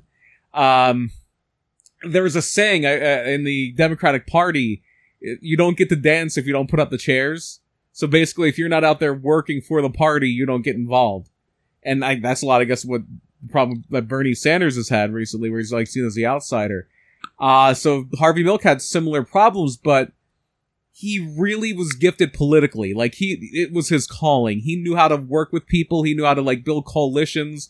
He worked with the unions, and, like, Coors was coming into the area. They didn't want to use union drivers, so he organized boycotts in gay bars to try to get Coors to deal with the union. And he worked with the Asian community too, because San Francisco has a huge Asian community. Yeah. Well, that's where Bruce Lee was born. Yeah. Yeah. A lot of people don't know that. They think that he's born in China. He was actually born in Chinatown in San Francisco. Right. Yeah, because even now, San Francisco has a huge... I think in 1942... Columbus Sailed the Ocean Blue? No. That was... 1492. Yeah, I think. Oh, is my phone dead? Uh-oh. I think my phone's dead. So, yeah, I was going to look up when Bruce Lee was born. It doesn't matter. It doesn't. So... Well, it does if you're a Bruce Lee fan, okay? Yeah, I'm a Bruce Lee fan. I don't really need to know the year he was born. Well, I do.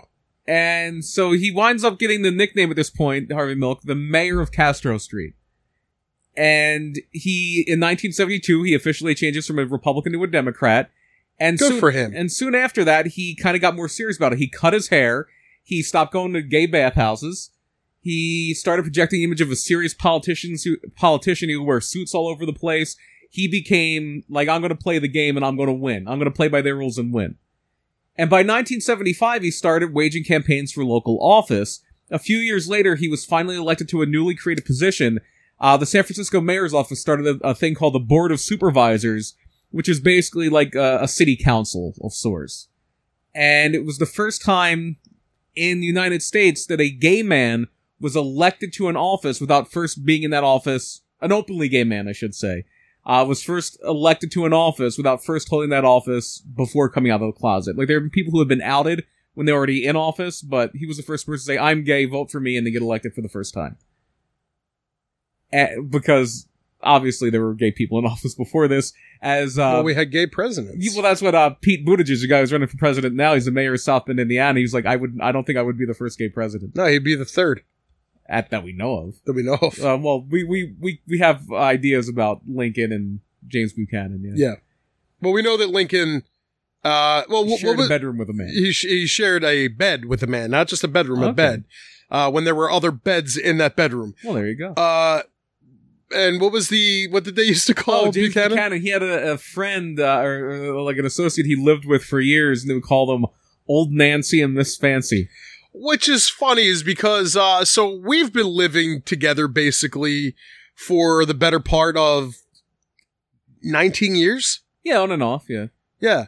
I've literally had people question about us. Yeah. As a matter of fact, my dad, the last conversation I had with my dad, we had an argument, and, I threw around a word that I regret because I have to live with that for the rest of my life. I threw around a word that I called him, and he had said me. He was like, and then he said about me and you, like, and I'm like, okay. It's just I've been asked that before, like. Are we gay? Like, I've been asked this by many people. Mm-hmm. And the answer is none of your business. It's nobody's business if we are or not. Really, I mean, yeah. I don't even say that as a joke. No, I don't even say... That is the correct answer, yeah. Yeah, that's nobody's business if we are or not. And I think that that's the point to where you're supposed to go, you know, but I am or but I'm not. Right. You know, I'm not going to... It's nobody's business. That would be your business or my business or whoever I'm dating, I guess, or whoever you're. Yeah. All right. That's hilarious. He's asexual, by the way. That's none of your business. Oh, it's none of my business. It's none of nobody's business. So Harvey Milk was elected to represent the 5th Ward, which is where Castro Street was. It was his neighborhood. And another person elected at the same time was Dan White. And Dan White was a Vietnam veteran. He was a former police officer and a active firefighter. He actually had to stop with working with the police department and the fire company. He was elected to this position, which becomes very important later. And White and Milk were friendly at first, but they were political rivals. White was more socially conservative. He was representing a white middle class, kind of socially conservative. It just sounds like a band. White and Milk. White and Milk. White Milk, yeah. Yeah, very bland band. And they were initially pretty friendly. Like, Dan White and Harvey Milk got along really well, but they butted heads later, and really butted heads when Harvey Milk supported opening a mental health facility for juvenile criminals in the 9th Ward, or the 8th Ward, which is what White represented. He didn't want that. It was one of those NIMBY things, not in my backyard. He didn't want that there, like, because he didn't want those people around his part of the city.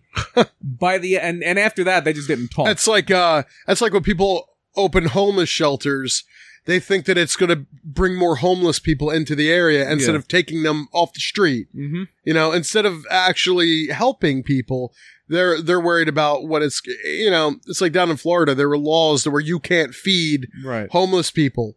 It's like the don't feed the pigeons, don't feed, you know, don't feed the animals. Because the people that think like that see homeless people as animals, which is basically what it comes down to. Yeah. And mental. And people with like mental health. Like criminal records, mental health problems. Yeah. So by the end of 1978, the relationship between Dan White and Harvey Milk is just, they hate each other now. They're just at each other's throats. Pretty well, they don't even talk, or they would be at each other's throats.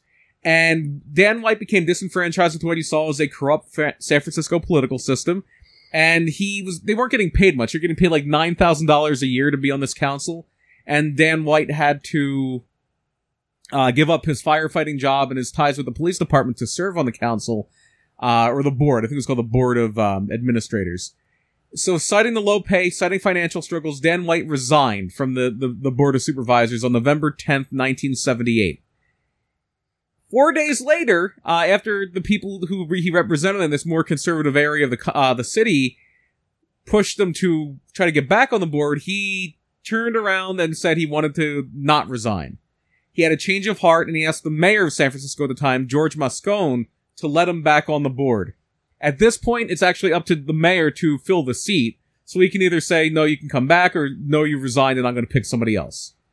And George Moscone's initial thing was he wanted to let Dan White back on the board, and the more liberal members of the board, including Harvey Milk, he was one of the big ones, said, no, this is an opportunity to have you appoint somebody that's going to be more aligned with us, because Moscone was more of a liberal too. So basically this was a way to, on a very divided board, give them an advantage. And Moscone wound up denying White's request to have his resignation thrown out. But he did agree to meet with Dan White on November 27th, 1978, which was the day that George Moscone was going to also name Dan White's replacement on the board. So once they got alone in a room, once Moscone and White were in a room alone together in City Hall, Dan White brandished his old police revolver and fatally shot George Moscone four times. Jesus. And metal detectors had recently been installed in the building. Dan White actually entered through a basement window to avoid them. And then after he killed George Moscone, Dan White reloaded his weapon, left the room, and he ran into the president of the Board of Supervisors, Dianne Feinstein.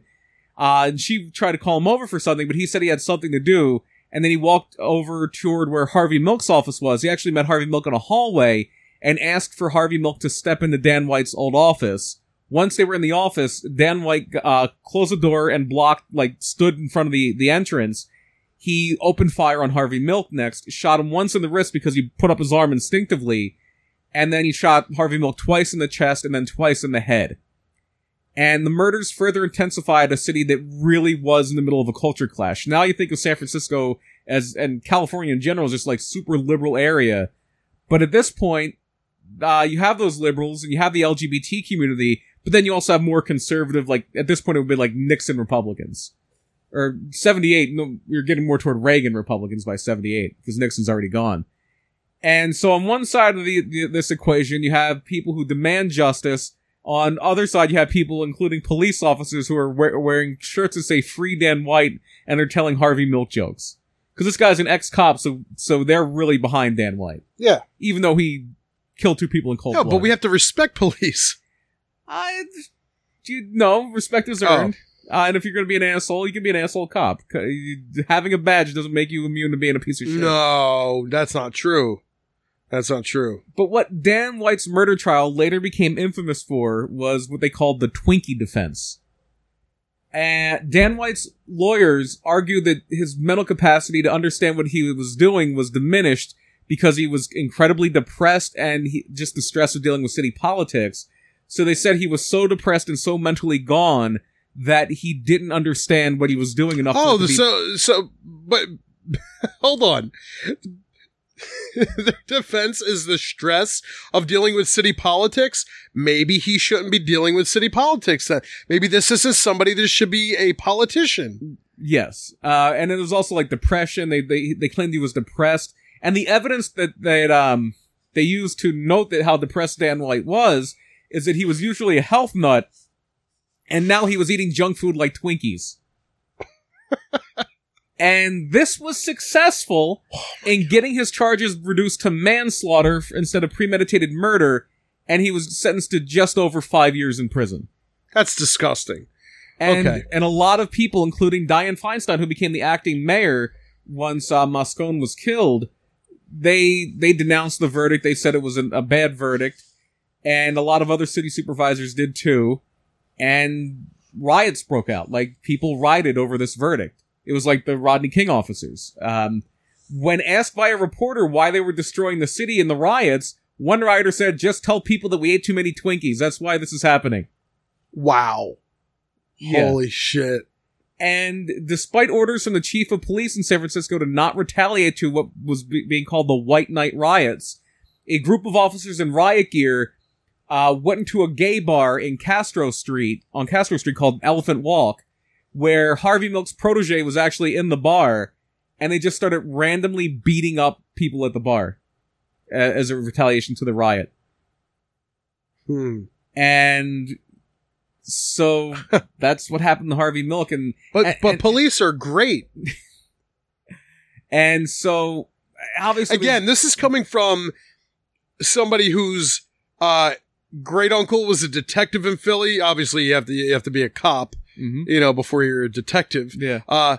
Whose grandfather was chief of police, whose uncle was a cop. I mean, I had cops from my mom's side and my dad's side of the family.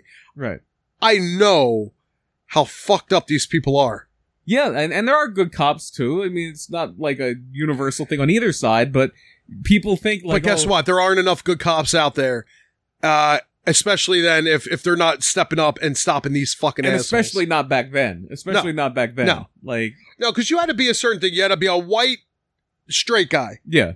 And that's what was... Mm-hmm. That's who cops were mainly. You know, it's like the Rizzo. When we talked about Frank Rizzo. Uh-huh. And people would be like, oh, well, he had black people. He had more black people on his force. It's like, and? Well, because he wasn't trying to save face. Right. You know?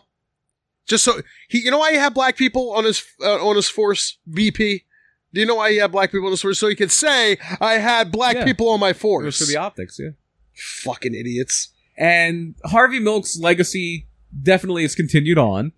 And there are schools named after him, streets named after him, parks named after him, community centers named after him in places like Portland, New York City, San Francisco, of course. They actually have a whole fleet now of ships in the Navy. They're like support ships that are named after civil rights figures. And the second one, and I think it's being commissioned soon, is the USS Harvey Milk. That's awesome, man. A biography was put out about him. It was called The Mayor of Castro Street, which is his nickname. That was put out in 1982. But most people know him through the 2008 biopic, Milk, which starred Sean Penn. You know, I still haven't seen it. I haven't either. I haven't seen it. I gotta watch that now, because I knew about Harvey Milk. I understood a little bit. I actually knew more about Harvey Milk. Actually, I only knew about Harvey Milk, to be honest, from the movie Milk. Yeah. Yeah. I think that was the first I'd ever heard of him. And so I was like, oh, that's interesting. But now I have, more of an interest to go and watch. And that's what I hope that this podcast does. As a matter of fact, the guy who wrote The Mayor of Castro Street, that's one of the reasons he did it, because it wasn't like Harvey Milk wasn't, and especially not 19. I love, by the way, I love biographies too. Mm-hmm. Biopics, as Nate would say. Biographical pictures. I love biopics. I do. I love them, and that's going to make me want to go and watch that too, because I want to watch Milk, and then I'll want to watch the biopic of Harvey Milk. Man. Well, I think The Mayor of Castro Street was a book, not a... Oh, they didn't do... They may have done a documentary too. Oh, I thought you said documentary. I'm sorry. No, it was a biography. Oh, biography. You did say that. And the reason he wanted to write it, I think the guy who wrote it was from San Francisco. He was like a reporter. And he was like, yeah, the Harvey Milk assassination was such a huge deal here, but especially in 1982, nobody really knew of him outside of San Francisco. It was just like a blip on the radar. In fact, the guy who killed him, Dan White, even noted that, because a few days after Harvey Milk and the mayor were killed, those Jonestown shootings happened that we covered in the Cults episode, the Jim Jones thing. And Jim Jones, the People's Temple, was a huge thing in San Francisco, so it just wiped that off. It got overshadowed. Yeah. It's like when Elvis died. You know who else died the same fucking week? Who? Groucho Marx. Oh, wow. Groucho Marx died the same week as Elvis. Yeah. And his death got overshadowed. You know, like the weekend Michael Jackson died. I remember, like Farrah Fawcett died around the same time. Billy Mays, like, and they all got like just. Oh, was it the same week as Billy Mays? I know so, Farrah Fawcett was. Mm-hmm. Wow. Yeah. And then in August of 2009, Harvey Milk was posthumously awarded the Presidential Medal of Freedom by Obama. Well, I feel bad for whoever dies the same week I die. And so shortly after this, San Francisco abolished the Board of Supervisors because there was just so much tension. Dianne Feinstein wound up staying mayor. She got elected to 2 terms after that. She was the mayor of San Francisco for 10 years, from 78 to 88. Ran for governor, but lost in 1990. In 1992, she was elected to the United States Senate, and she's still there to this day. She's one of the elder statesmen of the Senate now. A little less than 2 years after being released from prison in 1985, well, he was released in 84, but in 85, Dan White killed himself via carbon monoxide poisoning in his ex-wife's garage. So obviously there was like depression and mental illness there. It doesn't justify killing 2 people, but Dan White did wind up committing suicide not long after being released from jail. And, you know, and at that point, I want to say good, but, you know, it just, that's where people, they'll say, see, look what kind of person he is, that he's, you know, that he's saying good, because I don't like people like that either. Mm-hmm. I don't like those. I don't like when somebody does something or somebody gets accused. Like recently, Max Landis got accused of rape. Rape and sexual assault. Mm-hmm. Or sexual abuse, whatever he was accused of. I hate, though, that there's that witch hunt and that you do have those people that want to cancel everybody. And when there's no like evidence yet, it's like, let all the details, you know, come out. Let's let the whole story unfold before we start trying to cancel someone. You know what I mean? Mm-hmm. Like if we find out Max Landis did rape someone, put that motherfucker in prison. Right. You know, put him in prison. I don't know what the maximum amount of time for rape should be. You know, I don't know all the details of the thing. I don't know if he ever did rape anybody. I don't know if he ever did sexually assault anybody. I don't know what's considered sexual assault these days. Somebody said it to me, you know, the story I told you. Somebody did a thing, it was last year. Mm-hmm. Somebody said to a girl, hey, nice ass. Like he was like, oh, I need directions. And then she went to give up. And he's like, I don't really need directions. I just want to say you got a nice ass. Right. And then took off. She considered that sexual assault. I don't know if that's sexual assault. I think it's just somebody being a pig. Yeah. But I don't know if that's sexual assault. I think sexual assault would be more of like a physical thing. Right. And then you could say sexual harassment. To me, I think harassment has to be a repetitive thing. I think if you said that, she was like, leave me alone, and then he kept saying it, that would be harassment. And sexual harassment is also in certain like things like the workplace, and there's different rules for that. Right. But I think somebody, just say going down the street saying you got a nice ass, I don't think that's sexual harassment. I think it's just somebody being a pig again, you know, a pig. So what happened with that girl was she was so, you know, furious that some guy, how dare he say she had a nice ass. And I was thinking, he complimented you, because that is a certain way of thinking. And I don't think I'm a bad person for thinking that. But if she said, hey, you know, please don't say that, and then he kept saying that, that would be harassment. Mm-hmm. And, you know, fuck that dude. But anyway, I said to her, I thought I was friendly enough with her. I messaged her and I go, hey, and I was doing it like in my mind in like a Brian Regan type thing. You know, Brian Regan would be like, if he said like, so I said to her, I was like, hey, you got a nice ass, donkey. You got a nice donkey, farm animal. And so that's how I do. And I'm joking, and an intentional bad joke, like an intentional corny joke. I'm like, you got a nice ass, a donkey. You have a nice donkey. So instead of being like, oh, LOL, oh, you know, like whatever, she, I guess, was really pissed by what he said. So she goes, not only was I sexually harassed once today, I was sexually harassed twice. Right. And said that what I said to her was sexual harassment, which again, not sexual harassment. And I didn't even say it and I explained it to her. I was like, I'm joking. And I even tried to explain how, like, what. Now, when you have to try to explain a joke to someone. Yeah, then the joke didn't achieve its intended. And that's obviously not the, you know, the right audience, you know, mm-hmm. the right target audience. And then I'm trying to explain it to other people, and other people were like, they're like, oh yeah, you know, like I get what you're saying, but you know, maybe she had a rough day and blah, blah, blah. And I'm like, that's fine. I get that. I felt kind of bad that she, you know, it was a poorly timed joke. And it, again, it was an intentionally bad joke. Mm-hmm. But what I started to see was a lot of people started to cancel me. Like I started seeing people like take screenshots of my Instagram account, and they were like, this guy is the worst. He's the biggest piece of shit. Unfollow him, block him.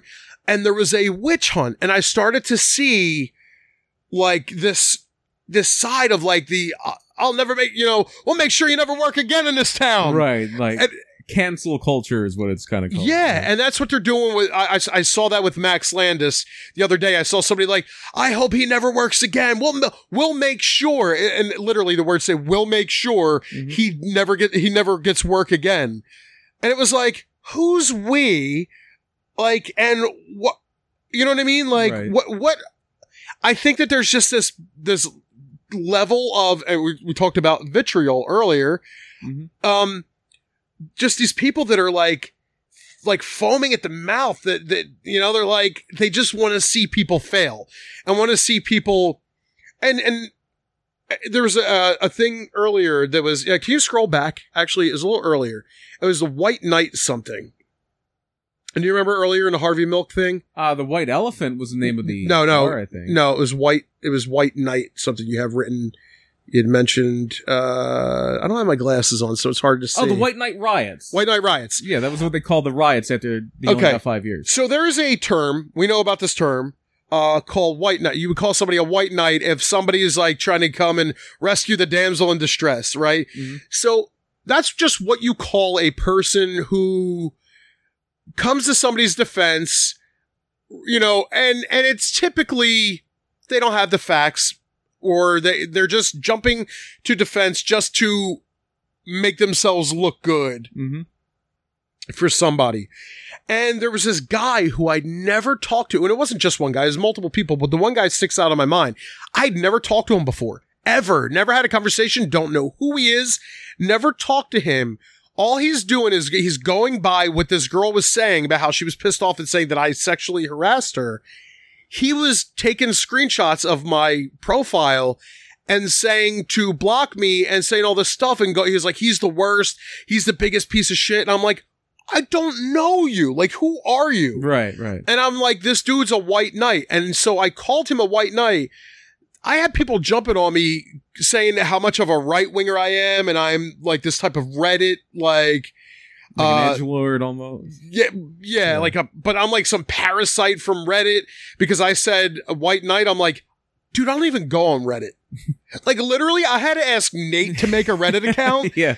To fucking do it, because I did make a Reddit account one time for when we were doing voiceover work, and I actually managed to get a couple people for voiceover shit, but I don't do that stuff. Like I got so lazy lately that I stopped even doing Instagram posts and images for each episode. Right.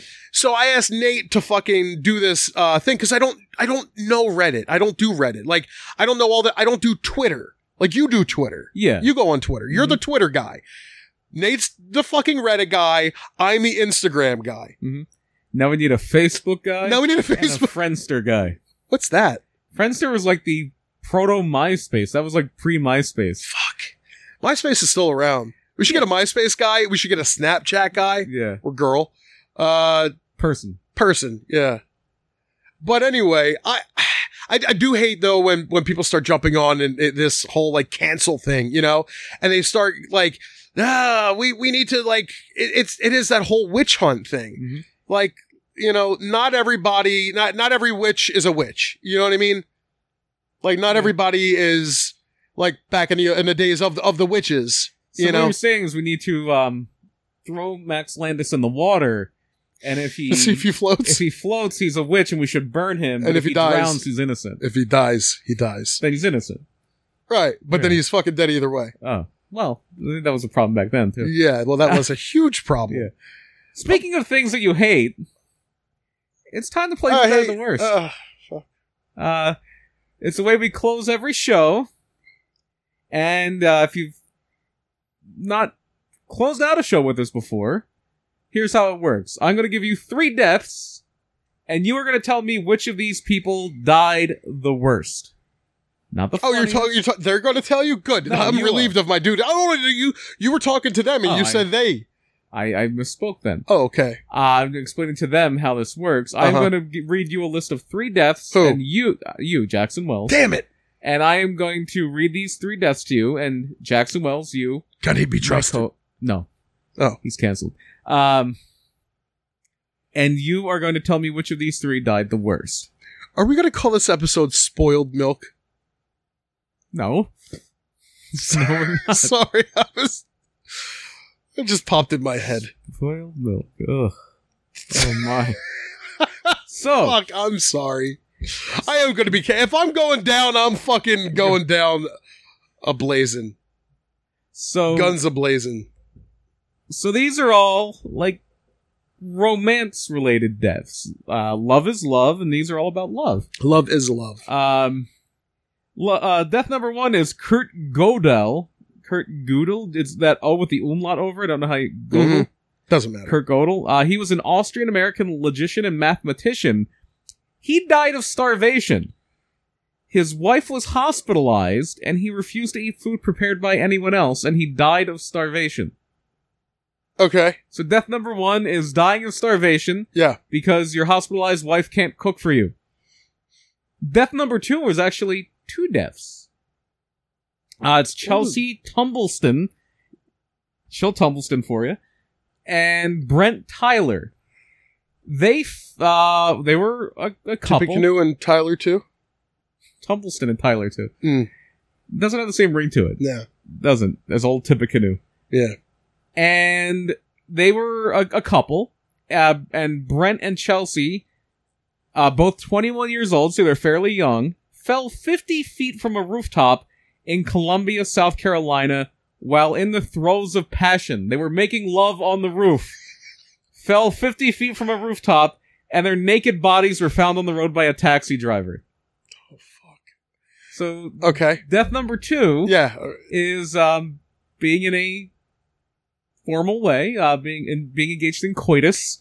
Mm. And the coitus is the where... See, here's the thing. I was literally going to say coitus, and then I stopped myself because of... The show that you fucking hate, where they love to use the word coitus. Oh, Big Bang Theory. Big Bang Theory. Okay. Yeah. So, so they died because of the Big Bang Theory. Okay. Well, they died because they were fucking on a rooftop and fell off. Well, that was the Big Bang Theory. Bang. It wasn't a theory. It was the Big Thud Theory, more like it. Ugh. The Big Splat Theory. Okay. Death number two, or death number three, rather, is Uroko Inoue. I remember. I was talking about last week with the Ninja Turtles. That was a Rokusaki. Damn it. This man sounds delicious. This man is not... Have sake in the back? Fresh out. Mm. This man is not Japanese. He is Nigerian. Nigerian businessman and polygamist. He died after being forced by 5 of his 6 wives to have sex with each of them. He had been caught having sex with his youngest wife by the remaining 5, and the 5 of them were jealous of him paying the youngest wife more attention than them. They demanded that he also have sex with each of them and threatened him with knives and sticks. He had intercourse with 4 of them in a row, but he stopped breathing before he reached the 5th and just kind of ran out of gas, ran out of steam. So he literally fucked to death. So to recap, death number 1 is starvation because you will only eat your wife's cooking and your wife is hospitalized. Death number 2, falling off the roof during sex. Death number 3, 5 of your 6 wives are jealous of wife number 6 and they want you to fuck all of them. There's an obvious answer here. There's an obvious answer for the winner, but I'm going to, and there's an obvious answer for the first elimination. Okay. Can you guess what the first elimination is going to be? 6 wives guy. No. Okay. No, this isn't. Oh, okay. Yeah, it's the it's gonna be the guy who wouldn't eat. Just fucking eat. Right. Yeah. Just you lazy motherfucker. You're not Bobby Sands. You don't get to fucking not eat. You don't get to, yeah. I used to always get Bobby Sands and Bobby Seale mixed up. The guy who started like the Crips or whatever it was. Or the Black Panthers. Black Panthers, fucking racist. I'm canceled now. We're all canceled. There is no revival. This is the final episode. I can't wait till the revival. Can't wait till we're brought back in like 20 years. There's gonna be new actors playing us though. Oh, okay. Well, shit, since B.P. Burke isn't your real name and Jackson Wells isn't mine, I guess we can just be replaced. It's like that time when they brought back fake Razor and Diesel. I don't know what the hell you're talking about. My name is B.P. Burke. Your grandson of Buddy Burke. The first... You are, actually, too. That's, I am. Yeah. You are the grandson of Buddy Burke. Yes. The first elimination is that guy is going to be the guy who's too lazy to fucking make himself a fucking meal. You don't even have to cook it. Just eat an apple or something. Eat produce. Eat like what are you trying? Oh, I love my wife so much. I can't eat something. You're a fucking idiot. He deserved it. I'm sorry. I know you don't want to say he deserved it. If you have the option and you're not doing it, then it's your fucking fault. This is the one time I can literally say there's starving people in China that would kill to have food, and you have access to it. This is the epitome of, you know, that whole privilege of no, it's not. It's the you know you play with fire, you get burned. Yeah, you know you go out in traffic, you're gonna get hit by a car. Mm-hmm. You don't eat. Because your wife's not cooking it, you're a fucking moron. Sorry, guy. You're gone. He's gone. That's elimination one. Now, there's two left. Mm-hmm. There's an obvious answer to who died the worst, I think. Uh-huh. But that's not going to be my winner. Okay. Yeah. Who's the winner? The winner... Actually, I don't know if there's an obvious answer. Okay. Now I think about it. Actually, I don't know who's the winner. It should be a cliffhanger. That's see, you can't call it a cliffhanger when people fell off a fucking roof. Dying. Well, my winner is going to be the people who fell off the roof. They died the worst? I think so. And I said the obvious answer. Isn't it their fault for fucking on a roof? So that's why I was having a problem with that. Yeah.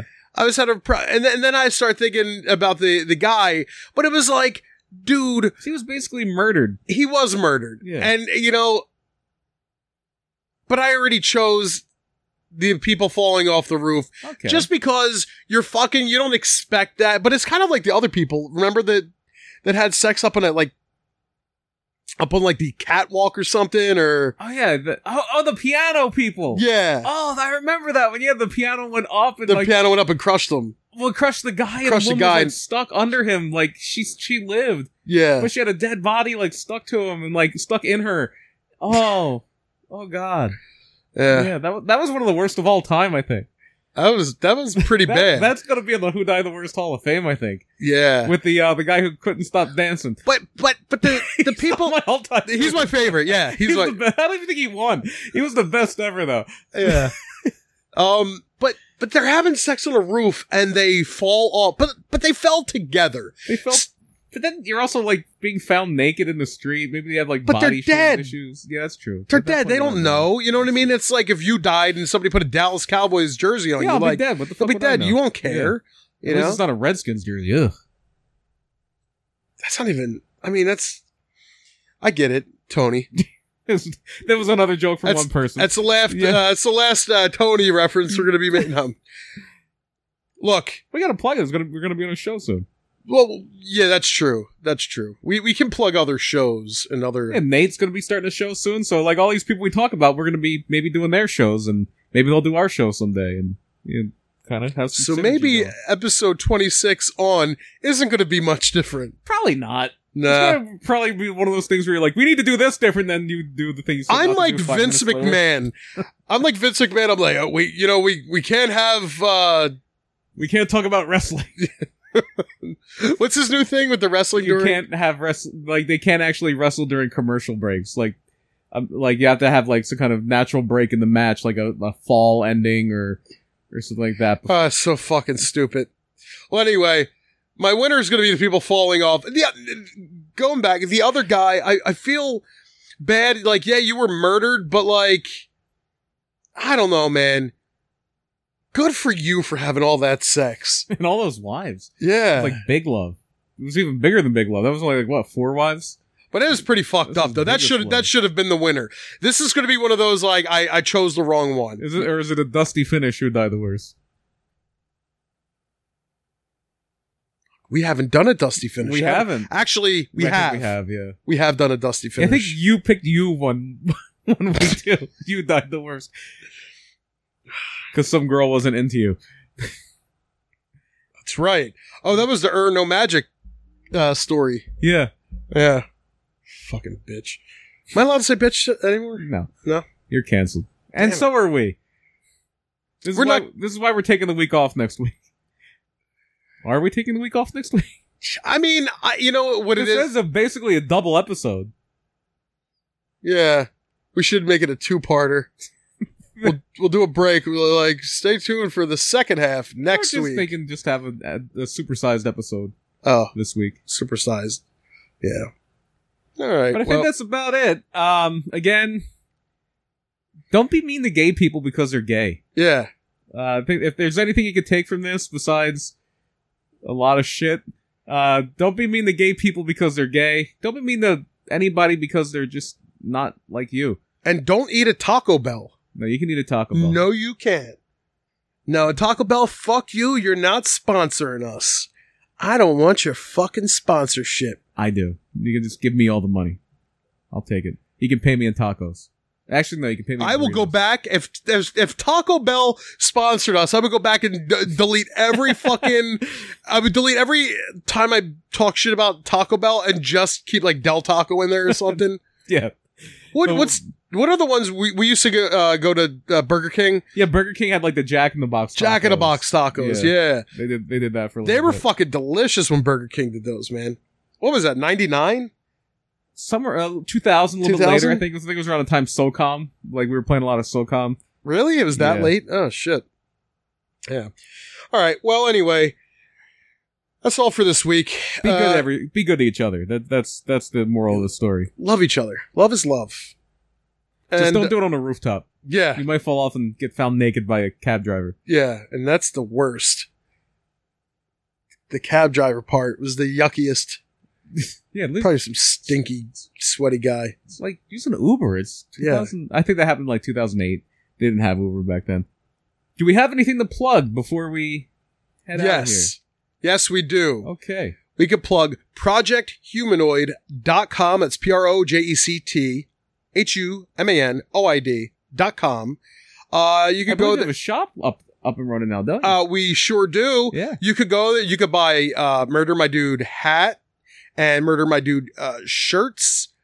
And I think that's all that I really have on there right now. I didn't want to saturate the shop with too many things. I just I'm one of those people where I like a smaller menu. Yeah. You know, where you just have like less Taco Bell, just taco, burrito. No, they have a lot of shit on their shitty fucking menu. I think it's a slap in the face to Mexican people. I do. I think it's a slap in the face.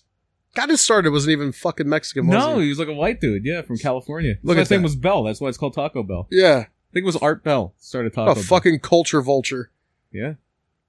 You know, you're not allowed to do that. What's it called? What are the... Appropriation. Yeah, culture... it's inappropriate. By the way, I'm again, I think that's just something 25 and younger get offended by, you know, like when they call people culture vultures, like, stop it. Just anybody could fucking take anything from anybody's culture. You want to be a black dude on St. Patty's Day dressing like a leprechaun? Do it. You want to wear an Indian headdress? Do it. It's okay. It's literally okay to do these. You're not really hurting anybody's feelings. You're just not.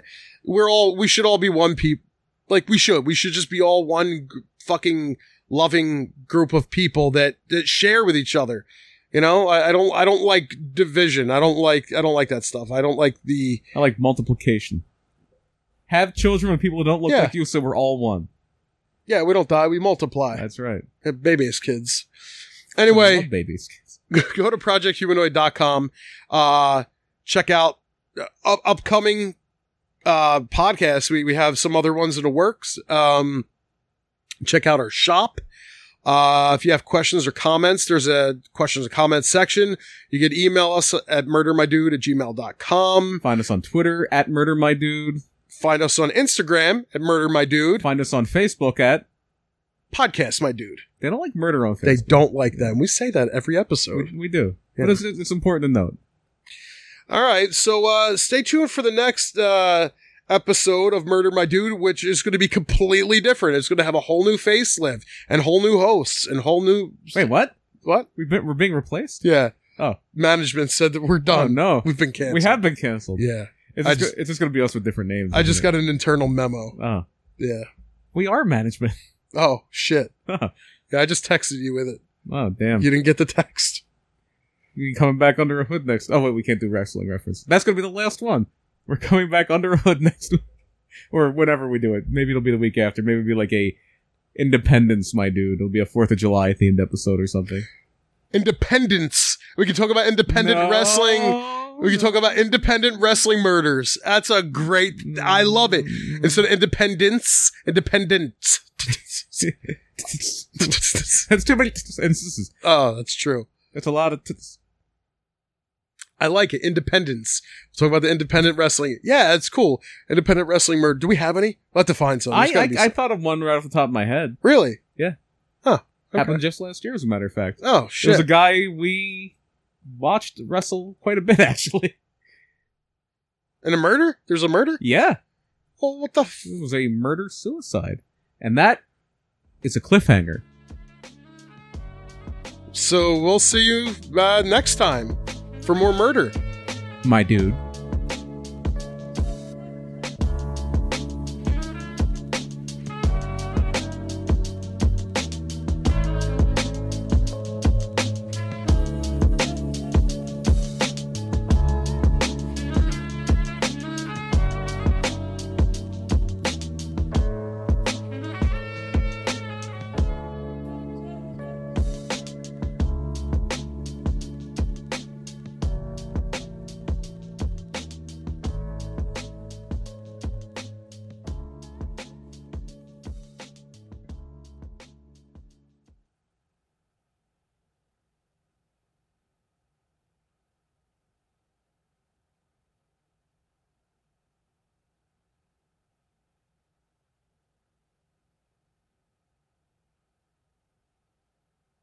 I think I'm going to order Taco Bell and watch Bebe's Kids.